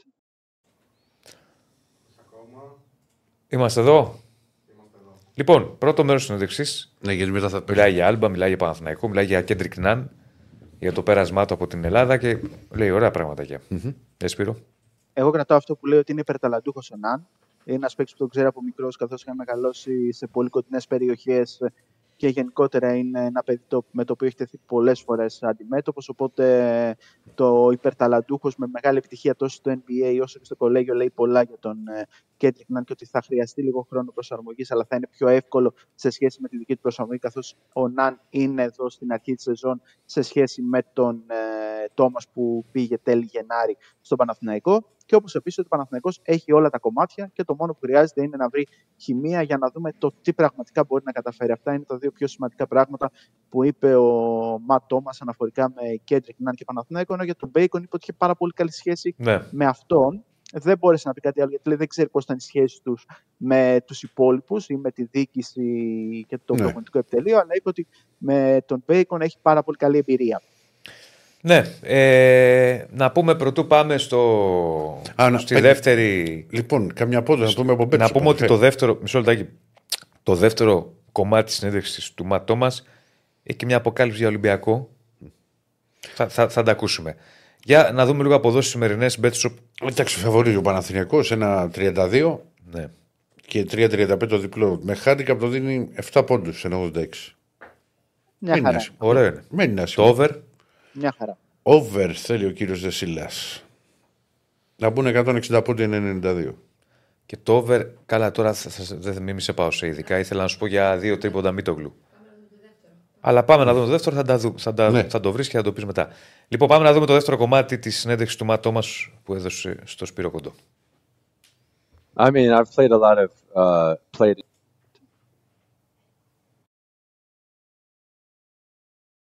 Yeah, those conversations are all dealt with between my agent and the teams. You know, I didn't have any contact directly with any teams. That is a team. Olympiacos was a team that my agent said had shown interest this summer once things didn't work out in Pana. But there was no official offer made or anything like this. Yeah, I mean, I think the way they play obviously is very, very good. You know, it's a lot of player and ball movement. They typically have you know, very good offensive possessions because of the ball movement and the way they play. And I know personally a couple guys on that team as well. Tom and Alec Peters, we've trained together in the summer years ago. But no, it's a fun team to watch.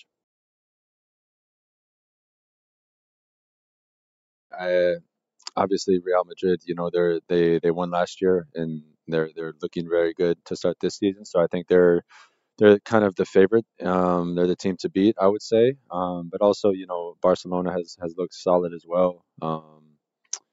Let's see. I mean, Monaco is in the Final Four. You know, they had a slow start with the first two games, but I think they're finding their rhythm now, as they had some injuries as well early in the season. So I think they're starting to play good basketball. But EuroLeague top to bottom is always super competitive, and just like the game of basketball, there's runs, right? So I think it's the same during the season. Teams get hot, you know, you lose a few games, you win a few games. So we'll see how the year progresses and who arrives to the Final Four in the end. I mean, for sure, there's some guys in the NBA. I can't think specifically off the top of my head, but some of these guys that are, you know, 6'8", 6'9", very long, athletic players, you know, it's obviously tough on a guy like myself. You know, for me, I always try to play my game regardless of the situation or regardless what team we're playing, regardless who's guarding me, right? But at the same time, there's a mental component, right? If I know a defender, I know how he likes to play off screens, or I know how he is in the ball screens, you know, how a team plays in general. I think you can use this knowledge to your advantage. So, you know, those are things that I try to keep in mind when I'm playing also.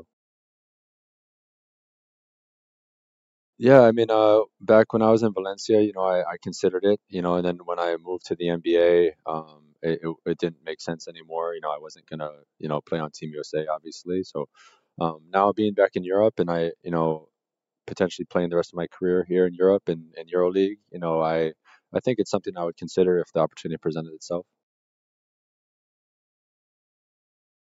Between those three, I mean, it's tough. Obviously, I think Tom right now fits their team very well. You know, with Calathas kind of finishing, I think Tom kind of fills that void that he had playing there, and you know, just a leader, a guy that's going to defend, a winner. You know, and you know, so I think, you know, if I was the coach, hypothetically, I think I would take him. Terrence is a great guy. You know, I enjoyed my time with him in Toronto. We were both rookies there together. Very talented player, really good scorer. So yeah, I hope to see him, whether it's finding a team in the NBA or if he decides to make the move to EuroLeague. You know, it'd be good to see him playing. I mean, it was a strange season because this is when COVID happened, right? You know, my experience in Toronto was very positive. I loved the city, the team, the club in general, amazing. The fan base is amazing. But yeah, like everyone in the world had to deal with the pandemic. So that happened, obviously, in the middle of the season. We stopped, and then we ended up finishing in Orlando in the bubble. So that was another experience in itself. But yeah, my time in Toronto was great. I mean, for me, I've said it to a bunch of people. You know, it's just a really good opportunity for me to establish myself in EuroLeague. You know, last year, like we talked about in Panathinaikos, was a strange situation. You know, not playing much, and then my year in Valencia, we won Euro Cup, and I decided to move to the NBA. So it's my first real season, I feel like, in EuroLeague. So on a personal level, it's a big opportunity for me, and an exciting opportunity for me. And as a club, you know, we have a lot of new players this year, and I think it's just taking time to continue to progress and continue to improve day by day. But I feel like, you know, we have a lot of talent. We have a lot of young players that are very motivated, and I'm excited to see how our team progresses throughout the season. Ωραιότατη. Το καλοκαίρι. Θα συμφωνήσει νομίζω ο Σπύρος, που το παρακολουθεί περισσότερο. Όταν ήταν στους Raptors ο Τόμας, είχε ακουστεί για τον Ολυμπιακό, είχε ακουστεί πολύ έντονα τον ήθελο Μπαρτζόκας. Γιατί ναι, είναι ο παίκτης, το στυλ του που ταιριάζει πολύ στο παιχνίδι τότε που είχε ο Ολυμπιακός, με τις πάρα πολλές πάσες, και αυτό προσπαθεί να κάνει και φέτος όταν θα μαζευτούν όλοι, για να βγαίνει ελεύθερος και να αρχίζει να σουτάρει. Ήταν πολύ ψηλά στη λίστα τότε. Για το καλοκαίρι πάλι ακούστηκε, αλλά σε επίπεδο φημολογίας περισσότερο. Έτσι. Αλλά το θέμα είναι ότι ο Τόμας είχε αποφασίσει να μείνει στο NBA, γιατί και την επόμενη σεζόν βρήκε συμβόλαιο, και φυσικά και για να έρθει στο Παναθηναϊκό πέρσι άργησε πάρα πολύ, γιατί περίμενε το NBA. Έχει ως στόχο το NBA, δηλαδή αυτός είναι ο βασικός του στόχος, ή αυτός ήταν ο βασικός του στόχος μέχρι τον περσινό Γενάρη. Από εκεί πέρα άλλαξαν τα πράγματα, αποφάσισε να έρθει στην Ευρώπη για τον Παναθηναϊκό και πλέον λέει ότι βλέπει τον εαυτό του ως ένα παίκτη Ευρωλίγκας μέχρι το τέλος της καριέρας τους. Σκέφτεται μήπως πάρει κάποια άλλη υπηκότητα, ούτως ώστε να αγωνιστεί σε κάποια εθνική ομάδα. Μίλησε για την τριπλέτα των παίκτων που θα κληθεί ο ομοσπονδιακός προπονητής της Ελλάδας να επιλέξει, δηλαδή Νάσμιχλ που θα πάρει διαβατήριο σε λίγο, Τόμας Βόκαπ και Τάιλερ Ντόρση, που είχε μεγάλη συζήτηση το καλοκαίρι για το ποιος έπρεπε να κληθεί. Και πήγε ξεκάθαρα στον Τόμας Βόκαπ και το πόσο ταιριάζει αυτός με την Εθνική Ελλάδος. Οπότε είναι ένα παιδί που πλέον βλέπει τον εαυτό του στην Ευρώπη για τα επόμενα χρόνια. Και σίγουρα θα χρειαστεί να αποδείξει ότι μπορεί να πατήσει καλά σε αυτό το επίπεδο και να αγωνιστεί σε μια ομάδα ανώτερη της Άλμπα, γιατί η Άλμπα αυτή τη στιγμή είναι στο κάτω ράφι της Ευρωλίγκας και είναι ένα παιδί το οποίο μπορεί να φτάσει αρκετά ψηλά. Έχει κάποια χαρακτηριστικά που μπορούν να το κάνουν πολύτιμο σε ομάδες που μάλλον χρειάζονται κάποια τέτοια χαρακτηριστικά. Δηλαδή, έναν παίκτη που θα παίρνει στο παρκέ και δεν θα έχει πρόβλημα να εκτελέσει οποιαδήποτε στιγμή του ζητηθεί. Ωραία. Σπύρο, ευχαριστούμε πάρα πολύ και για τη συνέντευξη και για το κατατοπιστικό ρεπορτάζ. Να είσαι καλά. Να είσαι καλά. Επίσης, για το φίλο που μου λέει θα βγάλει ένα κύριος Ολυμπιακός για τα εισιτήρια με την Φράιμπουργκ. Πόσους κόσμους λέει αναμένουν στο ΆΚΑ σήμερα. Δεν το ρωτήσαμε τον Σπύρο. Τώρα το είδα το μήνυμα Δευκαλίου. Πιστεύω θα έχει τώρα ένα δεκάρικο. Και αυτό που λέει ο Ανδρέας ότι μπορεί να μπει η Αλνάς του Ρονάλντο στο Champions League, το διάβασα κι εγώ. Μου λέει αν γίνει λέει, αυτό πάει λέει, το ποδόσφαιρο. Ναι. Ουσιαστικά τι κάνουν. Κάτσε να το κάνουν πρώτα. Καλά, τι θέλουν να κάνουν. Εγώ που λέγαμε την κλειστή λίγκα. Πιστεύω δεν θα πέρασει. Την κλειστή λίγκα, τη θυμάσαι που λέγαμε για κλειστή λίγκα. Δεν πέρασε αυτό. Πώς δεν πέρασε, έτσι που το κάνουμε το νέο φορμάτ, άντε να βγάλεις έξω. Εντάξει, όχι, δεν είναι κλειστό. Κάτσε, δεν είναι κλειστό. Αλλά σε μερικά χρόνια μου το πεις. Περίμενε. Δεν είναι κλειστό, θα πάμε. Δεν είναι κλειστό. Το κλειστό θα ήταν είναι Ευρωλίγκα κλειστή λίγκα. Ναι. Και πάλι μπαίνει κάποιος. Ναι, αλλά κλειστή είναι. Δεν μπαίνει με πρόκριση, δεν μπαίνει με βάση τη βαθμολογική θέση. Το Champions League αλλάζει το φορμάτ, γίνεται διαφορετικό τελείως. Αλλά μπαίνεις. Σιγά σιγά όλα θα αλλάξουν. Εγώ πιστεύω, τους έχω ξαναπεί, επειδή το συζητάμε από τότε που ξεκινήσαμε εκπομπή στο ραδιόφωνο μαζί, δεν πιστεύω θα πάμε στο ποδόσφαιρο σε λογική λίγκας μπάσκετ. Όπως και στην Ευρώπη θα το κάνουν. Δεν πιστεύω θα πάμε στο ποδόσφαιρο σε λογική κλειστής λίγκας. Δεν είναι το ποδόσφαιρο δύο πράγμα. Πήγε να γίνει και είδες ότι αμέσως οι ίδιοι οπαδοί. Αντέδρασαν. Ναι. Να απαντήσω στο φίλο του Δημήτρη, αν θυμάμαι καλά το όνομά του, το ζητώ συγγνώμη γιατί πέρασε το μήνυμά του που μου λέει: Εντάξει, μου λέει Ολυμπιακός λέει είμαι, αλλά δεν τους διέλυσα και το μυαλό του. Μπράβο, ελεύθερα σου τσέχασε. Το μικρόφωνο χτυπάει στα αυτιά μου. Ποιο κακό παιδί. Ποιο μικρόφωνο. Κοπανά τίκι και περνάει στα αυτιά μου 2 ώρες. Έλα. Είναι μία το μαλλί, μία το μικρόφωνο. Για λέγε. Λοιπόν. Όχι, είχε ένα τέτοιο το που είναι ωραίο. Άστο είναι ωραίο, το αυτή μου. Για πες. Λοιπόν. Και. Για να του. Τα χάσε τα τρίποντα, αλλά τον είχαν βγάλει εκτός παιχνιδιού. Ναι, είχε πήρε. Θα βγάζει και κάποια ελεύθερα τρίποντα. Ωραία. Αυτό. Πάμε να προχωρήσουμε, γιατί θα βλέπω να κάνουμε over και σήμερα. Ναι. Πάμε σε ΑΕΚ, πάμε σε Άκη Γεωργίου, τον οποίο και καλησπέριζουμε. Αργά και Άκη σήμερα, αλλά. Εντάξει, με τη ζακέτα του, ωραίος. Κρυώνεις. Καλά ονόματα βγαίνουν αργά. Έτσι. Ναι, κρυώνει. Αργά στην πίστα. Είναι για ζακέτα, δεν είναι για ζακέτα. Όχι, ρε φίλε. Δεν κρυώνω να πεις ότι ξέρω, τρέμω κιόλας, αλλά εντάξει. Μια ζακετούλα έβαλα άνθρωπος, φίλε, δεν βγήκε με καμιά γούνα. Κάμισο βάζω είναι κουμπωμένο. Ζακέτα βάζω, κρυώνω. Τι είναι αυτή. Καλά, πώς γυμνός αύριο. Τι είναι αυτή. Κάτσε ρε κύριε Στέφανε, πώς είναι το air condition που λες τώρα. Τώρα είναι κλειστό γιατί κρυώνω κι εγώ. Ναι, μα έχει πολύ ζέστη εδώ. Ναι. Πρωτού σου δείσουμε πάσα για το ρεπορτάζ, ψηφίζουμε την καλύτερη δεκάδα των 11 αγωνιστικών. Καλύτερος θεματοφύλακα. Μπρινιόλικ, Πασχαλάκη, Στάνκοβιτς, Κοτάρσκι. Για πες. Στάνκοβιτς. Αντικειμενικός. Καλύτερος. Εντάξει, Στάνκοβιτς. Ο Ηρακλής πάντως είπε Μπρινιόλι. Μου κάνει εντύπωση. Γιατί? Κοίτα. Επίσης θα πεις Πασχαλάκης, μη σου πω ψέματα. Γιατί είναι είναι τι δείχνουμε, δηλαδή ότι θα βάλω και τους 11 του Ολυμπιακού. Πίστευα ότι θα θεωρούσε τον Πασχαλάκη καλύτερο. Επειδή σε ξέρω ότι είσαι εσύ του Φαντεζή και του Τσιμπιτού στα δεκάρια και του Φαντεζή. Εγώ σου είπα για την εικόνα που έχουμε στις 11 πρώτες αγωνιστικές. Ωραία, γι' αυτό σου είπα. Ο Πασχαλάκης, ναι, απλά έχει βγάλει μεγάλη σταθερότητα. Ποιος? Είναι διαφορετικού τύπου όλοι αυτοί πάντως οι τερματοφύλακες. Δηλαδή ο Κοτάρσκι για μένα είναι ο καλύτερος με τα πόδια. Καλύτερος τον Μπρινιόλι με τα πόδια. Και ο Μπρινιόλι είναι πολύ καλός. Νομίζω είναι καλύτερος ο Κοτάρσκι. Γιατί παίζει με ένα πολύ υπερβολικό build-up ο ΠΑΟΚ και παίζει πάντα με πάσα. Και ο Μπρινιόλι είναι φοβερός με τα πόδια. Δεν το συζητάμε. Δεν το, Είναι κοντά, είναι παρόμοιο επίπεδο, αλλά ναι, το δυνατό του σημείο είναι τα πόδια. Ο Πασχαλάκης, κατά τη γνώμη μου, δεν είναι καλός με τα πόδια, αλλά είναι ανίκητος, σου δίνει μια αίσθηση ανίκητου κάτω από την αιστεία. Mm-hmm.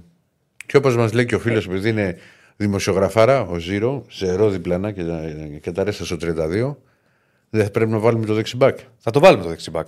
Α, και τέταρτο είχαμε πει. Ε. Ωραία. Οπότε να, κλείσουμε, να το κλείσουμε για τον οδοφύλακα. Να μετρήσουμε και μία ψήφο του Άκη. Να πάει στο Στάνκοβιτς. Κλείσω και Στέφανα να δούμε ποιος. Απλά να θυμόμαστε για να τη βγάλουμε στο τέλος που έχουν βγει. Άσχημη. Για βάλει να δούμε, βάλει τα αποτελέσματα. Λοιπόν, Μπρινιόλι 59%, Κοτάρσκι 16%, Πασχαλάκης 14%, Στάνκοβιτς 9%. Άρα ο Μπρινιόλι στην 11η των πρώτων 11 αγωνιστικών βάζουμε Μπρινιόλι. Θες να βάλουμε και το δεξιμπάκ τώρα live να ψηφίσει και ο Άκης και να μας πούμε τα live. Για ρίξε και το δεξιμπάκ. Θα το βάλω. Τι έχουμε βάλει τις τέσσερις επιλογές. Άλλο, μην μας κράζετε γιατί δεν βάλετε εκείνον, γιατί δεν βάλετε τον άλλον. Το πάμε βάσει και με στατιστικά και το τι έχουν κάνει στις 11 πρώτες αγωνιστικές. Όχι απαραίτητος. Δεξιμπάκ, εγώ το έχω έτοιμο το δεξιμπάκ. Κάτσε να δούμε τις επιλογές. Δεν μπορεί να μην είναι στις επιλογές. Ο Ρότα. Όχι. Ποιος? Ο Ρότα έχουμε. Το Ρότα έχουμε βάλει. Α, ναι. Αν με ρωτάτε για το καλύτερο δεξιμπακ της ΑΕΚ, κατά τη γνώμη μου είναι Σιντιμπέ. Ναι. Το καλύτερο δεξιμπακ του πρωταθλήματος και του περσινού, νομίζω, είναι ο Ροντινέι. Ναι. Υπάρχει. Για βάλε λίγο, κύριε Στέφαν, επιτέλους. Ρίχτα αυτό το πόλ. Τι θα γίνει με αυτό το πράγμα, ρε γάμο του.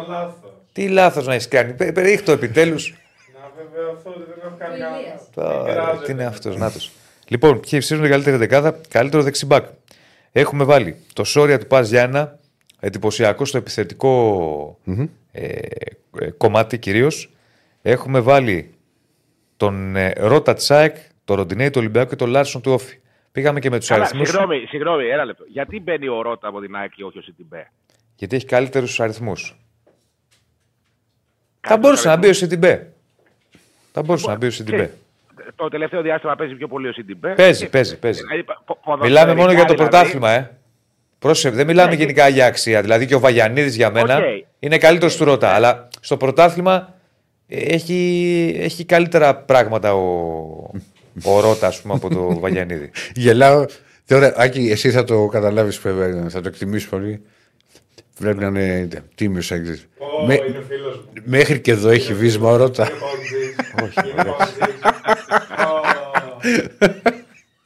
Όχι, εντάξει, δεν έχει βίσμα το παιδί. Ναι, ρε παιδί μου, κατάλαβα το λες.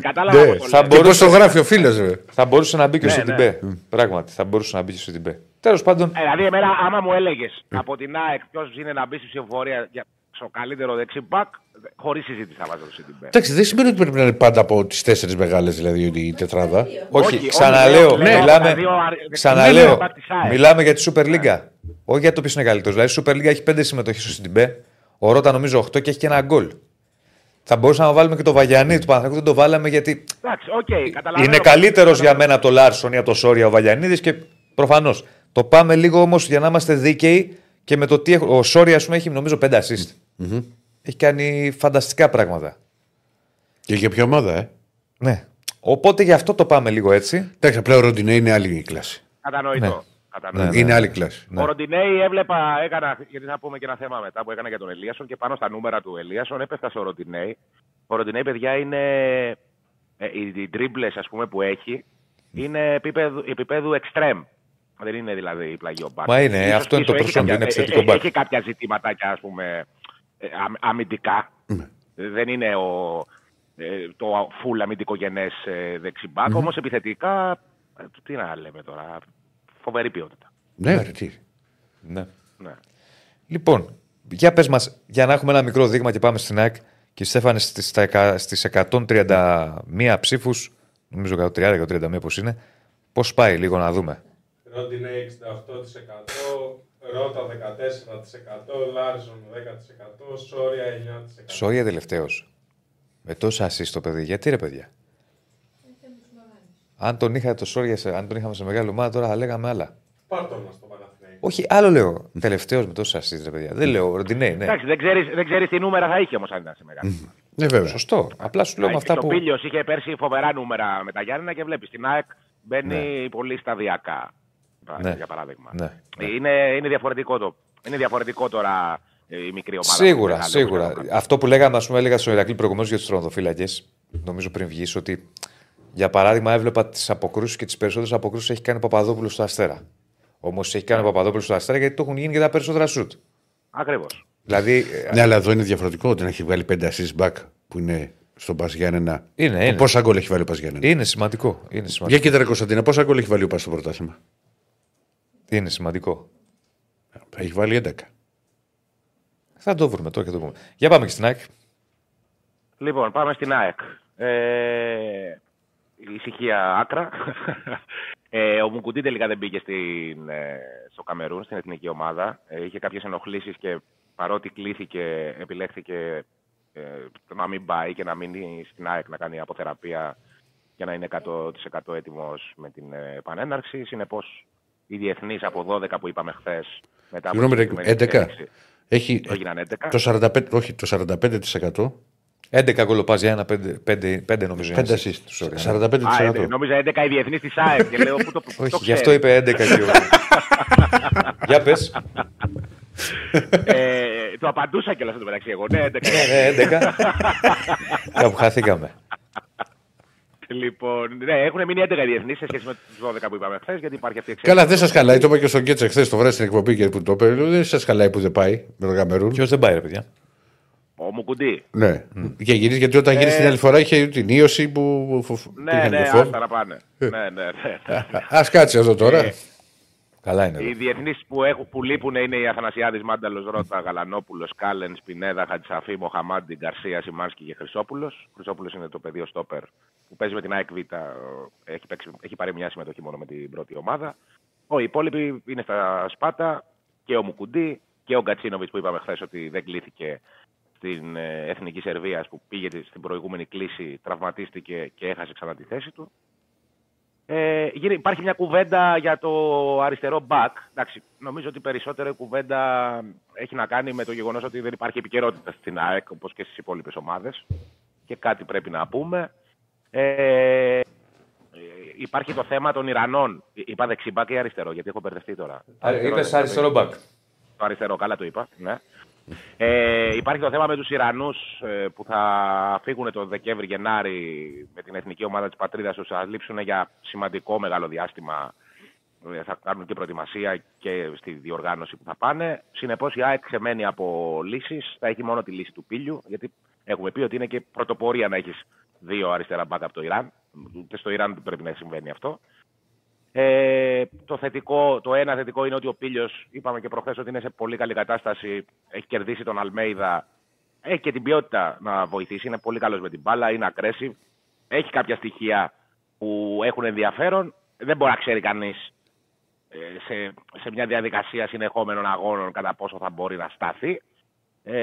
Και ο Αλμέιδα είπε ότι θέλω να τον βάζω σταδιακά. Υπάρχει το πίσω μέρος του μυαλού η σκέψη για απόκτηση παίκτη. Εγώ θεωρώ πιθανό να πάει η ΑΕΚ σε απόκτηση αριστερού μπακ, όχι για να καλύψει τους Ιρανούς στο διάστημα που θα λείπουν, αλλά με προοπτική για το καλοκαίρι, γιατί σίγουρα ο ένας από τους δύο Ιρανούς θα φύγει το καλοκαίρι, ενδεχομένως θα φύγουν και οι δύο, θα φανεί αυτό. Όμως σίγουρα θα προκύψει κενό στη θέση του αριστερού μπακ το προσεχές καλοκαίρι. Αν η ΑΕΚ βρει έναν ποδοσφαιριστή που τις κάνει σε βάθος, όχι ως προσωρινή λύση, με προοπτική να είναι και τη νέα σεζόν στην ομάδα, τότε θα τον πάρει από τον Γενάρη. Αν δεν βρει, τότε θα πάει με τον Πίλιο, θα κάνει το σταυρό της και θα περιμένει να επιστρέψουν οι Ιρανοί. Έχει και τον Σιντιμπέ που μπορεί να παίξει στο αριστερό άκρο της άμυνας, έχει παίξει υπηρεσιακά πέρσι κάποιες φορές, φέτος δεν χρειάστηκε. Όμως αυτή είναι η όλη ιστορία. Σε ρωτάει ένας φίλος, συγγνώμη, Ρέκη. Ναι. Ποιον από τους δύο Ιρανούς βλέπεις να μένει στην ΑΕΚ του χρόνου? Το Χατζησαφή. Βλέπω πιο αδύναμο το ενδεχόμενο να μείνει ο Μοχαμάντη. Μπαμπάμ απάντησες. Ναι. Κοίτα, ο Χατζησαφή είναι ένας παίκτης ο οποίος έχει χρησιμότητα στο ρόστερ. Μπορεί να. Καταρχήν είναι πολύ καλός με την μπάλα, έχει εμπειρία. Και μπορεί να βοηθήσει και από άλλες θέσεις. Υπήρξαν προπονητές στην ΑΕΚ που το Χατζησαφή, ο Σοκράτης ο Φρυδόπουλος ας πούμε, το Χατζησαφή τον είχε αξιοποιήσει ως κεντρικό χάφ. Είχε παίξει ένα παιχνίδι στην Λόκο. Μπορεί να παίξει. Μπορεί να παίξει, ναι, έχει την ποιότητα να παίξει. Ο Μοχαμάντι είναι το αριστερό μπακ που το πιο αμυντικογενές, έχει φουλ ενέργεια. Είναι πολύ ταχυδυναμικός, τρέχει, καλύπτει. Έχει όμως πολλές αδυναμίες με την μπάλα. Δεν είναι ένα αριστερό μπακ επίπεδου ΑΕΚ, ρε παιδί μου, να πεις ότι πάω σε βάθος χρόνου με τον Μοχαμάντι.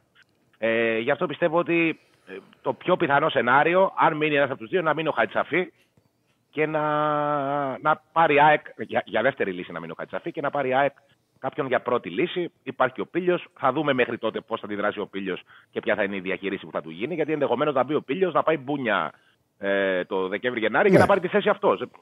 Ο χρόνος στο ποδόσφαιρο κυλάει λίγο περίεργα. Οπότε κανείς δεν μπορεί να προκαθορίσει το τι θα συμβεί. Όμως μιλάμε με τα δεδομένα της στιγμής. Τα δεδομένα της στιγμής είναι ότι η ΑΕΚ είναι θετική στο να πάρει ένα παίχτη για την επόμενη μέρα της, και αν αυτός ο παίκτης βρεθεί από το Γενάρη και μπορέσει να κουμπώσει και με την ανάγκη της κάλυψης του κενού που θα αφήσουν οι Ράνοι, τότε ακόμα καλύτερα. Δεν θα γίνει όμως μεταγραφή μόνο για το διάστημα αυτό. Δεν πρόκειται να συμβεί αυτό. Αυτά και με το αριστερό μπακ. Έχουμε ετοιμάσει ένα θέμα για τον Ελίασον. Για πάμε να το δούμε. Βεβαίως, πανέτοιμοι, κύριε Στέφανη. Είμαστε έτοιμοι. Σχεδόν, αυτά τα σχεδόν δεν μ' αρέσουν. Αυτά τα σχεδόν έτοιμα. Να σε μια φορά να είσαι έτοιμο, δηλαδή. Είμαστε έτοιμοι. Για ρίχτω.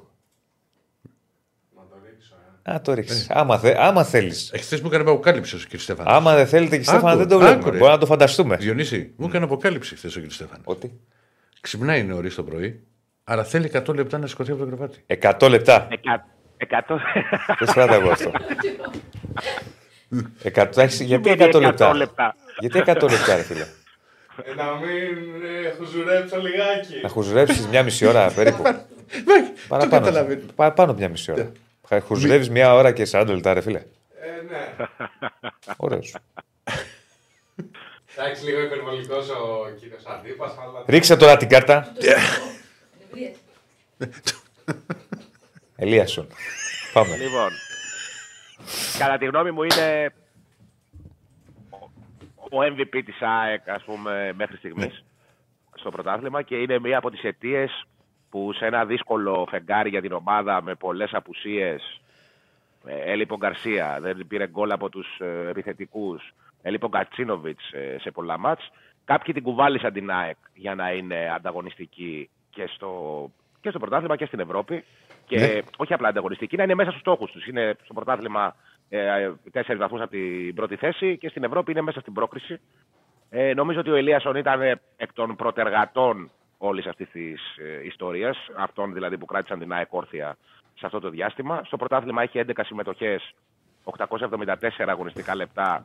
Καταλαβαίνει ο καθένας ότι είναι σχεδόν 900 λεπτά, είναι γεμάτες οι 11 συμμετοχές που έχει. Έχει σκοράρει 2 φορές, δεν είχε σκοράρει ποτέ μέχρι φέτος. Και πέρσι, ακόμα και στα καλά του διαστήματα, δεν είχε βρει γκολ. Φέτος έβαλε 2 γκολ που ήταν τα πρώτα του Μενιφαλή της ΑΕΚ. Το πρώτο ήταν στο γήπεδο που έζησε πέρσι, ένα εφιάλτη με τον τραυματισμό που τον άφησε για πολλούς μήνες εκτός δράσης. Και το δεύτερο ήταν σε ένα μάτς πολύ υψηλών απαιτήσεων απέναντι στον ΠΑΟΚ στη Φιλαδέλφια. Έχει μοιράσει 4 assist. Είναι ο πρώτος σε assist στην ΑΕΚ. Όμως έβλεπα ότι στην κατηγορία expected assist, δηλαδή που μετράει την ποιότητα της τελικής πάσας που δίνει, είναι πρώτος σε όλο το ελληνικό πρωτάθλημα, κάτι που σημαίνει ότι έχει δώσει πολλά παρεβάλε, αλλά δεν έχουν γίνει γκολ λόγω του γνωστού προβλήματος της ΑΕΚ στην αναποτελεσματικότητα που το έχουμε θίξει αρκετές φορές. Έχει συμμετοχή δηλαδή σε αυτά τα 11 παιχνίδια, μιλάμε μόνο για το πρωτάθλημα, σε 6 γκολ της ΑΕΚ. Δηλαδή καταλαβαίνει κανένας ότι όταν σε 11 μάτς ένας παίκτης, 10 δηλαδή στην ουσία, γιατί είναι 900 λεπτά η συμμετοχή του, οι γεμάτες συμμετοχές που έχει πάρει, σε ένα χρονικό διάστημα που αντιστοιχεί σε 10 παιχνίδια να έχει ένας παίκτης extreme συμμετοχή σε 6 γκολ της ομάδας, είναι ένα πάρα πολύ καλό νούμερο και θα μπορούσε να ήταν και πολύ μεγαλύτερο αν η ΑΕΚ ήταν εύστοχη σε ό,τι αφορά τις ασίστ του. Έχει 9 πάσες κλειδιά, key passes. Είναι δεύτερος στο πρωτάθλημα πίσω από το Φορτούνι, ο οποίος έχει 10. Είναι πρώτος ο Φορτούνις και δεύτερος ο Ελίασον. Όμως ο Φορτούνις είναι λογικό να έχει αυτόν τον αριθμό πασών και να είναι πρώτος, γιατί είναι πιο παίκτης του άξονα. Ο Ελίασον είναι καθαρά της γραμμής. Πολύ σημαντικό κι αυτό.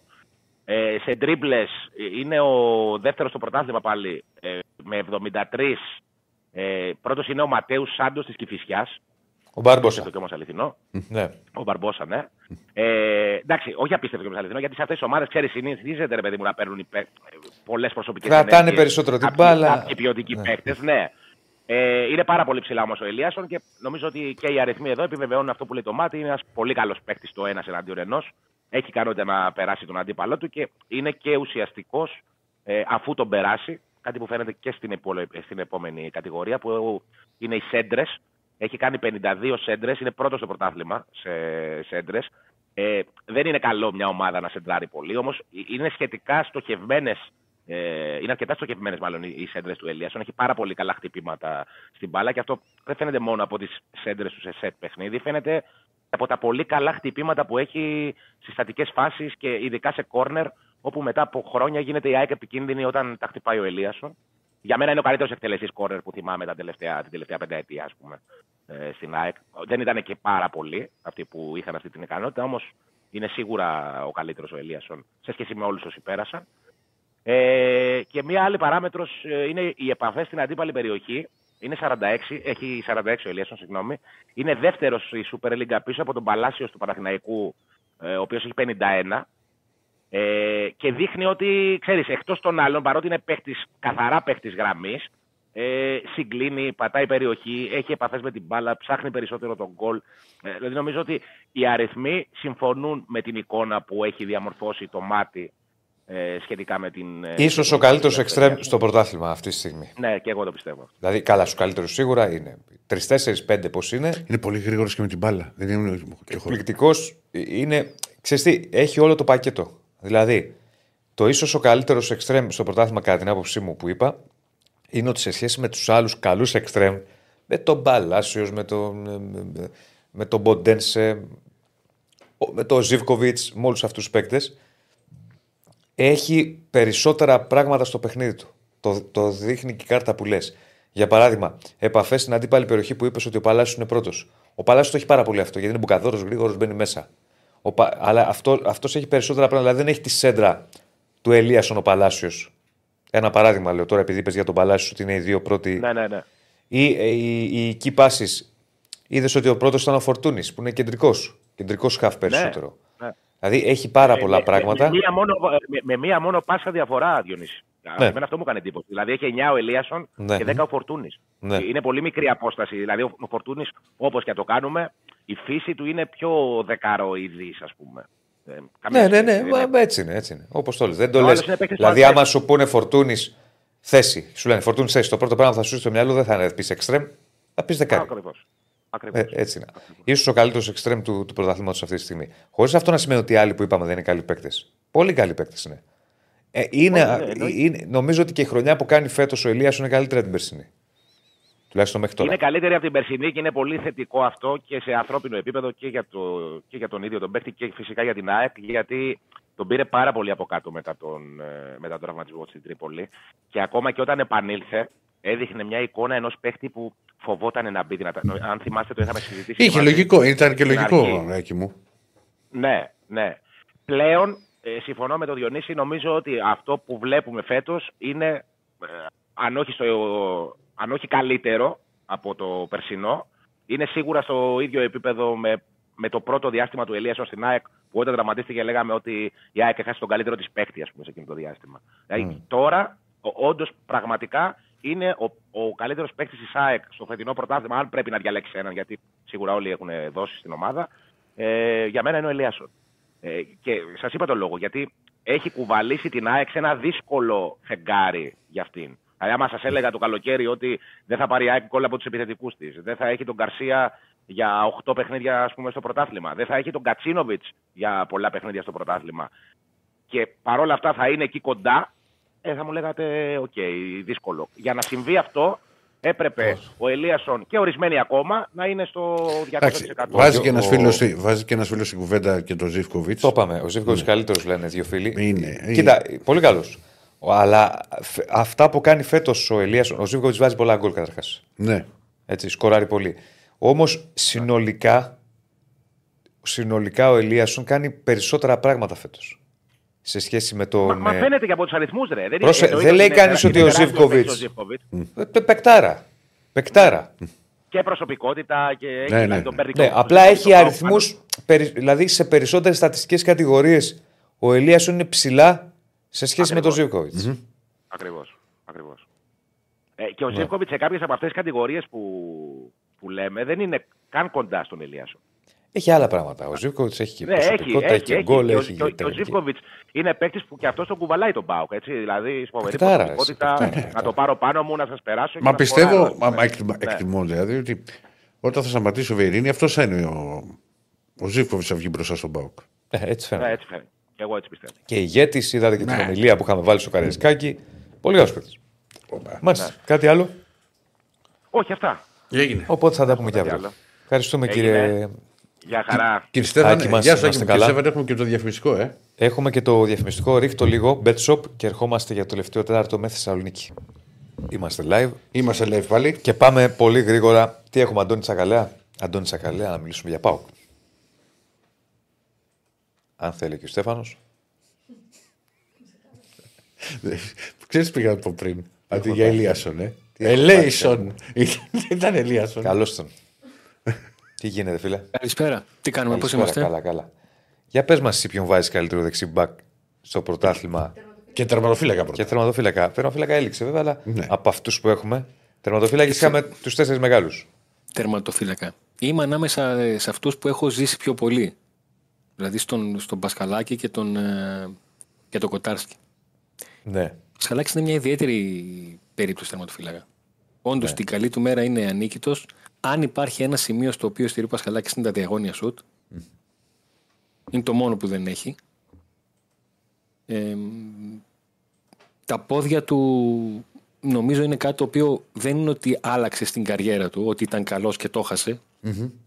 Άρα δεν το μετράω, γιατί όταν πας να πάρεις τον Πασχαλάκη ξέρεις τι δεν θα έχεις. Απ' την άλλη, ο Κοτάρσκι λόγω ηλικίας μας δείχνει ότι το ταβάνι του είναι πολύ ψηλό. Χωρίς να βγάζω από την εξίσωση τον Πρινιόλι. Ναι. Άρα πετάξτε έξω το Στάνκοβιτς. Αυτό μας λες. Θα σου πω τώρα γιατί. Το extra credit του Πρινιόλι είναι διότι, για παράδειγμα, στην περσινή χρονιά που ο Παναθηναϊκός είχε την λιγότερο αποδοτική επίθεση από τους υπόλοιπους τέσσερις, το 0 του μέτραγε πάρα πολύ. Άρα εκεί δίνεις ένα extra credit του τερματοφύλακα, γιατί ξέρεις. Ο Μπρινιόλ είναι ο τερματοφύλακας που οι φίλοι του Παναθηναϊκού θυμούνται παιχνίδια που τα πήραν από αυτόν που ήταν στο 1-0, στο 0-1 και έβγαλε τη μεγάλη φάση. Ναι, αλήθεια είναι αυτό.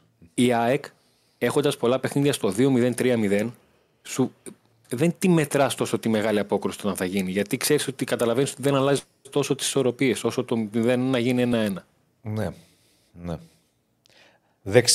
Δεξιούς μπακ από αυτούς που έχουμε βάλει, Σόρια, Ρότα, Ροντινέη, Λάρσον.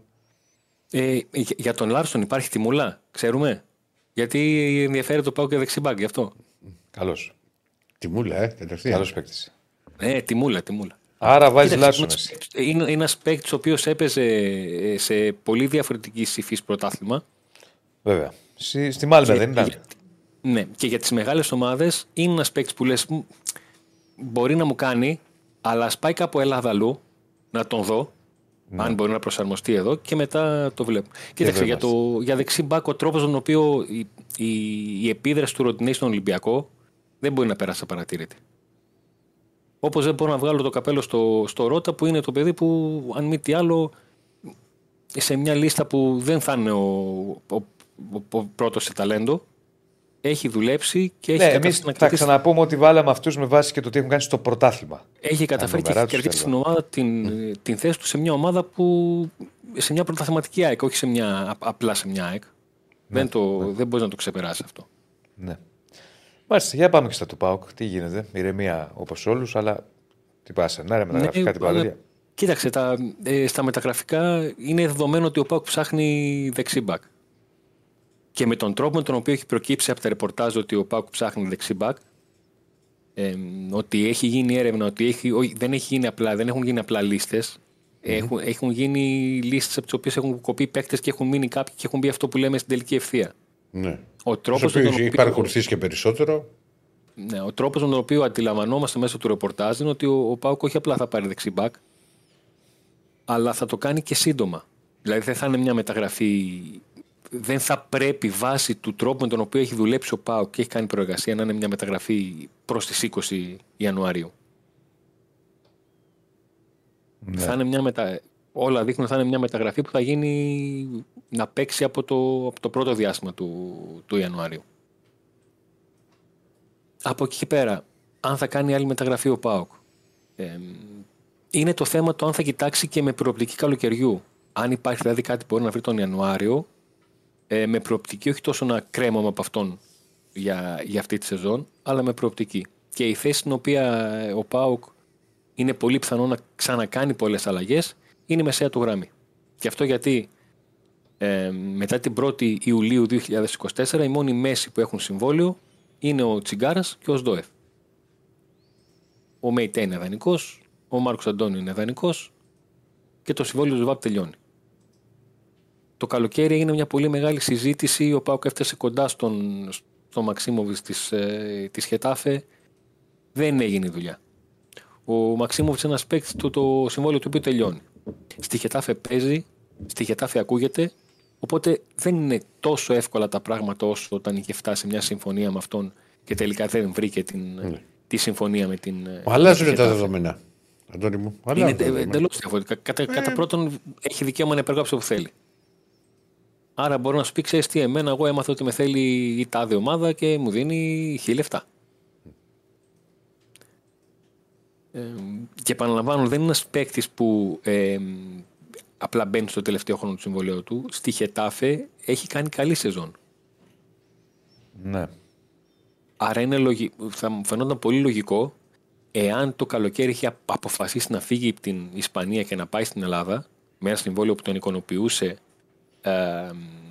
και με βοηθό όλης αυτής της κατάστασης τον πολύ καλό του φίλο τον Ζίβκοβιτς, το οποίο και αυτόν τελείωνε το συμβόλαιο του ΠΑΟΚ, αλλά ήδη έχει υπογράψει ανανέωση. Μπορώ να στηριχθώ στο ότι ο Ζίβκοβιτς μπορεί να έχει κάνει μια προεργασία, αλλά δεν ξέρω εάν τον Ιανουάριο θα εξακολουθεί να είναι το ελληνικό πρωτάθλημα η πρώτη του επιλογή. Ναι. Μακάρι. Αλλά δεν το θεωρώ τόσο δεδομένο όσο το θεωρούσα το καλοκαίρι, όταν οι δύο πλευρές είχαν συμφωνήσει σε συμβόλαια, σε απολαβές και όλα αυτά. Και η δουλειά χάλασε γιατί η Χετάφε άλλαξε τις απαιτήσεις τελευταία στιγμή. Να δούμε λοιπόν τι θα γίνει. Για το Λίρατζι που ρωτάνε, τι γίνεται με το Λίρατζι. Ο Λίρατζις είναι ένας ποδοσφαιριστής από εκείνους που ο Λουτσέσκου δεν του έχει δώσει ούτε μισή δεύτερη ευκαιρία. Δεν ξέρω αν τον καταδίκασε στο μυαλό του το γεγονός ότι η πρώτη φορά που έπαιξε μετά τον τραυματισμό του την φετινή σεζόν ήταν με την Κηφισιά, όταν μπήκε στο 1-0 και μέσα σε 5 λεπτά από την πλευρά του η Κηφισιά έβγαλε 3 έντρες, με την τρίτη να είναι το γκολ της σοφάρισης. Και μετά ο Πάουκ βρήκε ένα αυτογκολ λίγα λεπτά μετά το 1-1 και πήρε εκείνο το παιχνίδι. Εντάξει, αλλά μια άσχημη βραδιά μπορεί να έχουν όλοι. Αυτό ήθελα να πω. Στο κάτω-κάτω, οποιοδήποτε ποδοσφαιριστής εντός εικόνων τη δικαιούται αυτή την βραδιά. Για μένα λέει πολλά ότι ο Λουτσέσκου έχει παιδευτεί αρκετά στη θέση του δεξιού μπακ, έχει αποφασίσει και έχει ζητήσει παίκτη και είναι ο μόνος που δεν έχει πάρει τη μισή ευκαιρία τον τελευταίο στους 2 μήνες. Αποκλείω το να είναι ο Λίρατζης ο παίκτης που αυτό που λέμε βγάζει μάτια στις προπονήσεις και δεν παίρνει ευκαιρία γιατί έχει κάτι ο Λουτσέσκου μαζί του. Δεν έχει τίποτα ο Λουτσέσκου μαζί του. Προφανώς δεν έχει πάρει το ερέθισμα για να στηριχθεί επάνω του σε ένα από τα παιχνίδια που έχει δώσει ο ΠΑΟΚ όλο αυτό το διάστημα. Και επαναλαμβάνω, σε μια θέση στην οποία ακόμα και με το Σάστρε που είχε θέματα μαζί του, που τον έβαλε να παίξει, μετά τον έβγαλε εκτός αποστολής. Ο Σάστρε παραπονέθηκε δημοσίως με ανάρτηση. Ο Λουτσέσκου το απάντησε δημοσίως στην συνέντευξη τύπου, ξανά παίξε. Και ξανά παίξε γιατί προφανώς το δικαιούταν μέσω της αγωνιστικής εικόνας που έδειξε στις προπονήσεις και με την εικόνα του στα παιχνίδια που φτάσαν αρκετοί να λένε ότι Είναι κρίμα που ο Σάσε δεν δηλώθηκε στην ευρωπαϊκή λίστα και αν θα μπορούσε να δηλωθεί, να κοβόταν κάποιος άλλος και να ήταν ο Σάστρε μέσα. Μάλιστα. Οκ. Okay. Κάτι άλλο φοβερό και τρομερό. Όχι, κάτι άλλο. Με τι θα κάνουμε. Ρωτάνε για μάνατζερ. Λένε ετοιμαστώ και αν θέλετε είτε αύριο είτε μεθαύριο θα τα έχουμε όλους. Απλά να πω καλή επιτυχία. Και αύριο και μεθαύριο λόγω. Καλή επιτυχία. Στο μπασκετικό ΠΑΟΚ παίζει ένα πολύ σημαντικό παιχνίδι με Ισραηλινή ομάδα, γιατί είμαστε πρόσφυγες και υποστηρίζουμε αυτούς που δεν σέβονται τα ανθρώπινα δικαιώματα. Έγινε, Αντώνη. Γεια σας, Αντώνη μου. Να σε καλά. Να σε καλά. Λοιπόν. Τι σου φαίνεται λίγο Ουρουγουάνος. Είναι το μαλλί, το. Είναι. Το δηλαδή, για τη μεγάλη ομάδα με χορτήλερ. Δεν τον βλέπετε εσείς τώρα, αλλά γελάει. Εγώ τον βλέπω. Εσύ τον βλέπετε. Ο Ρουγανός ντίλερ. Τι, Νάρκος και τέτοια σειρά. Ναι. Πάει λίγο με το μουσάκι. Εντάξει, εγώ θα τον έβαζα στη μεγάλη εθνική Ουρουγουάη με Χόρχε Μπάριος. Όχι, εμένα μου θυμίζει αυτούς τους τύπους με το. Με το δερμάτινο μέχρι κάτω. Ναι. Το γιακά όρθιο που θα μπει σε ένα μαγαζί να κάνει. Το deal θα έχει και το όπλο μέσα. Μεξικάνικο, Κολομβία. Δεν μπορώ να το φανταστώ με όπλο. Δεν σου είπα τι το φαντάζομαι ως χαρακτήρα με όπλο. Λοιπόν, πάμε στον Νίκο Παπαδόπουλο. Ο Νίκος Παπαδόπουλος είναι μια άλλη κατηγορία. Για να τον δούμε. Πάντως τώρα θα μου πεις. Ο Νίκος Παπαδόπουλος είναι σαν τον Καπαμαρού. Το θυμάσαι τον Καπαμαρού με τα μακαρόνια. Μ' αρέσει τα μακαρόνια, τα λατρεύω να ξέρεις. Και εγώ τα λατρεύω, αλλά ποιος είναι ο Καπαμαρού. Έλα ρε, βάλτε τον, έχουμε να το δείξουμε. Ρίξτε τον Καπαμαρού. Ποιος είναι ο Καπαμαρού. Βρες το, και Στέφανε, δεν θα πάει. Καπαμαρού θα πατήσεις. Εσύ και Στέφανε, το Μαρκής που το ξέρεις και το ανέφερες. Ο Μαρκής έχει κλείσει, δεν έχει κλείσει. Έχει κλείσει για τον Μαρκής, ναι, έχει κλείσει. Το ξέρεις κι εσύ, δεν το ξέρω. Το ξέρεις κι εσύ, μάλιστα. Εκεί δίπλα ήμουν πάντα. Έχουν παρελάσει πολλοί ποδοσφαιριστές και γενικά πολλές προσωπικότητες της πόλης από εκείνο το μαγαζί. Ναι. Είναι αλήθεια. Τέλος πάντων. Άλλα χρόνια εκείνα.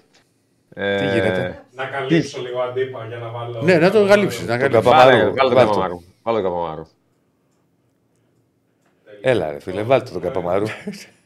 Βλέπουμε τον αντίπα τόση ώρα. Μην το ζωρίζετε. Τον Βασίλη τον Καζούλη είναι 20 κιλά. Να το ο Καπαμαρού. Κοίτα, αν είχες λίγο πιο μακρύ μαλλί. Ναι. Έτσι όπως το έχεις σηκώσει όρθιο. Καμία σχέση. Θα πει, άκου που σου λέω τώρα. Δεν είναι καλή φωτογραφία. Αν έχει άλλη φωτογραφία αυτή που τρώει. Ναι.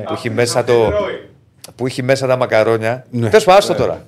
Άλλη φορά. Στο Λύκειο είχα μακρύ μαλλί μέχρι εδώ. Πρέπει μια φωτογραφία να μας τη δείξεις. Τι γίνεται στον αγαπημένο νοσοματείο. Ηρεμία. Ανασύνταξη. Καλό κλίμα. Ο Μάτζιος προσπαθεί να φτιάξει λίγο, να συμμαζέψει κάποια πράγματα ακόμα, γιατί υπάρχει μια πολύ δύσκολη τριάδα αγώνων που έρχεται μπροστά του.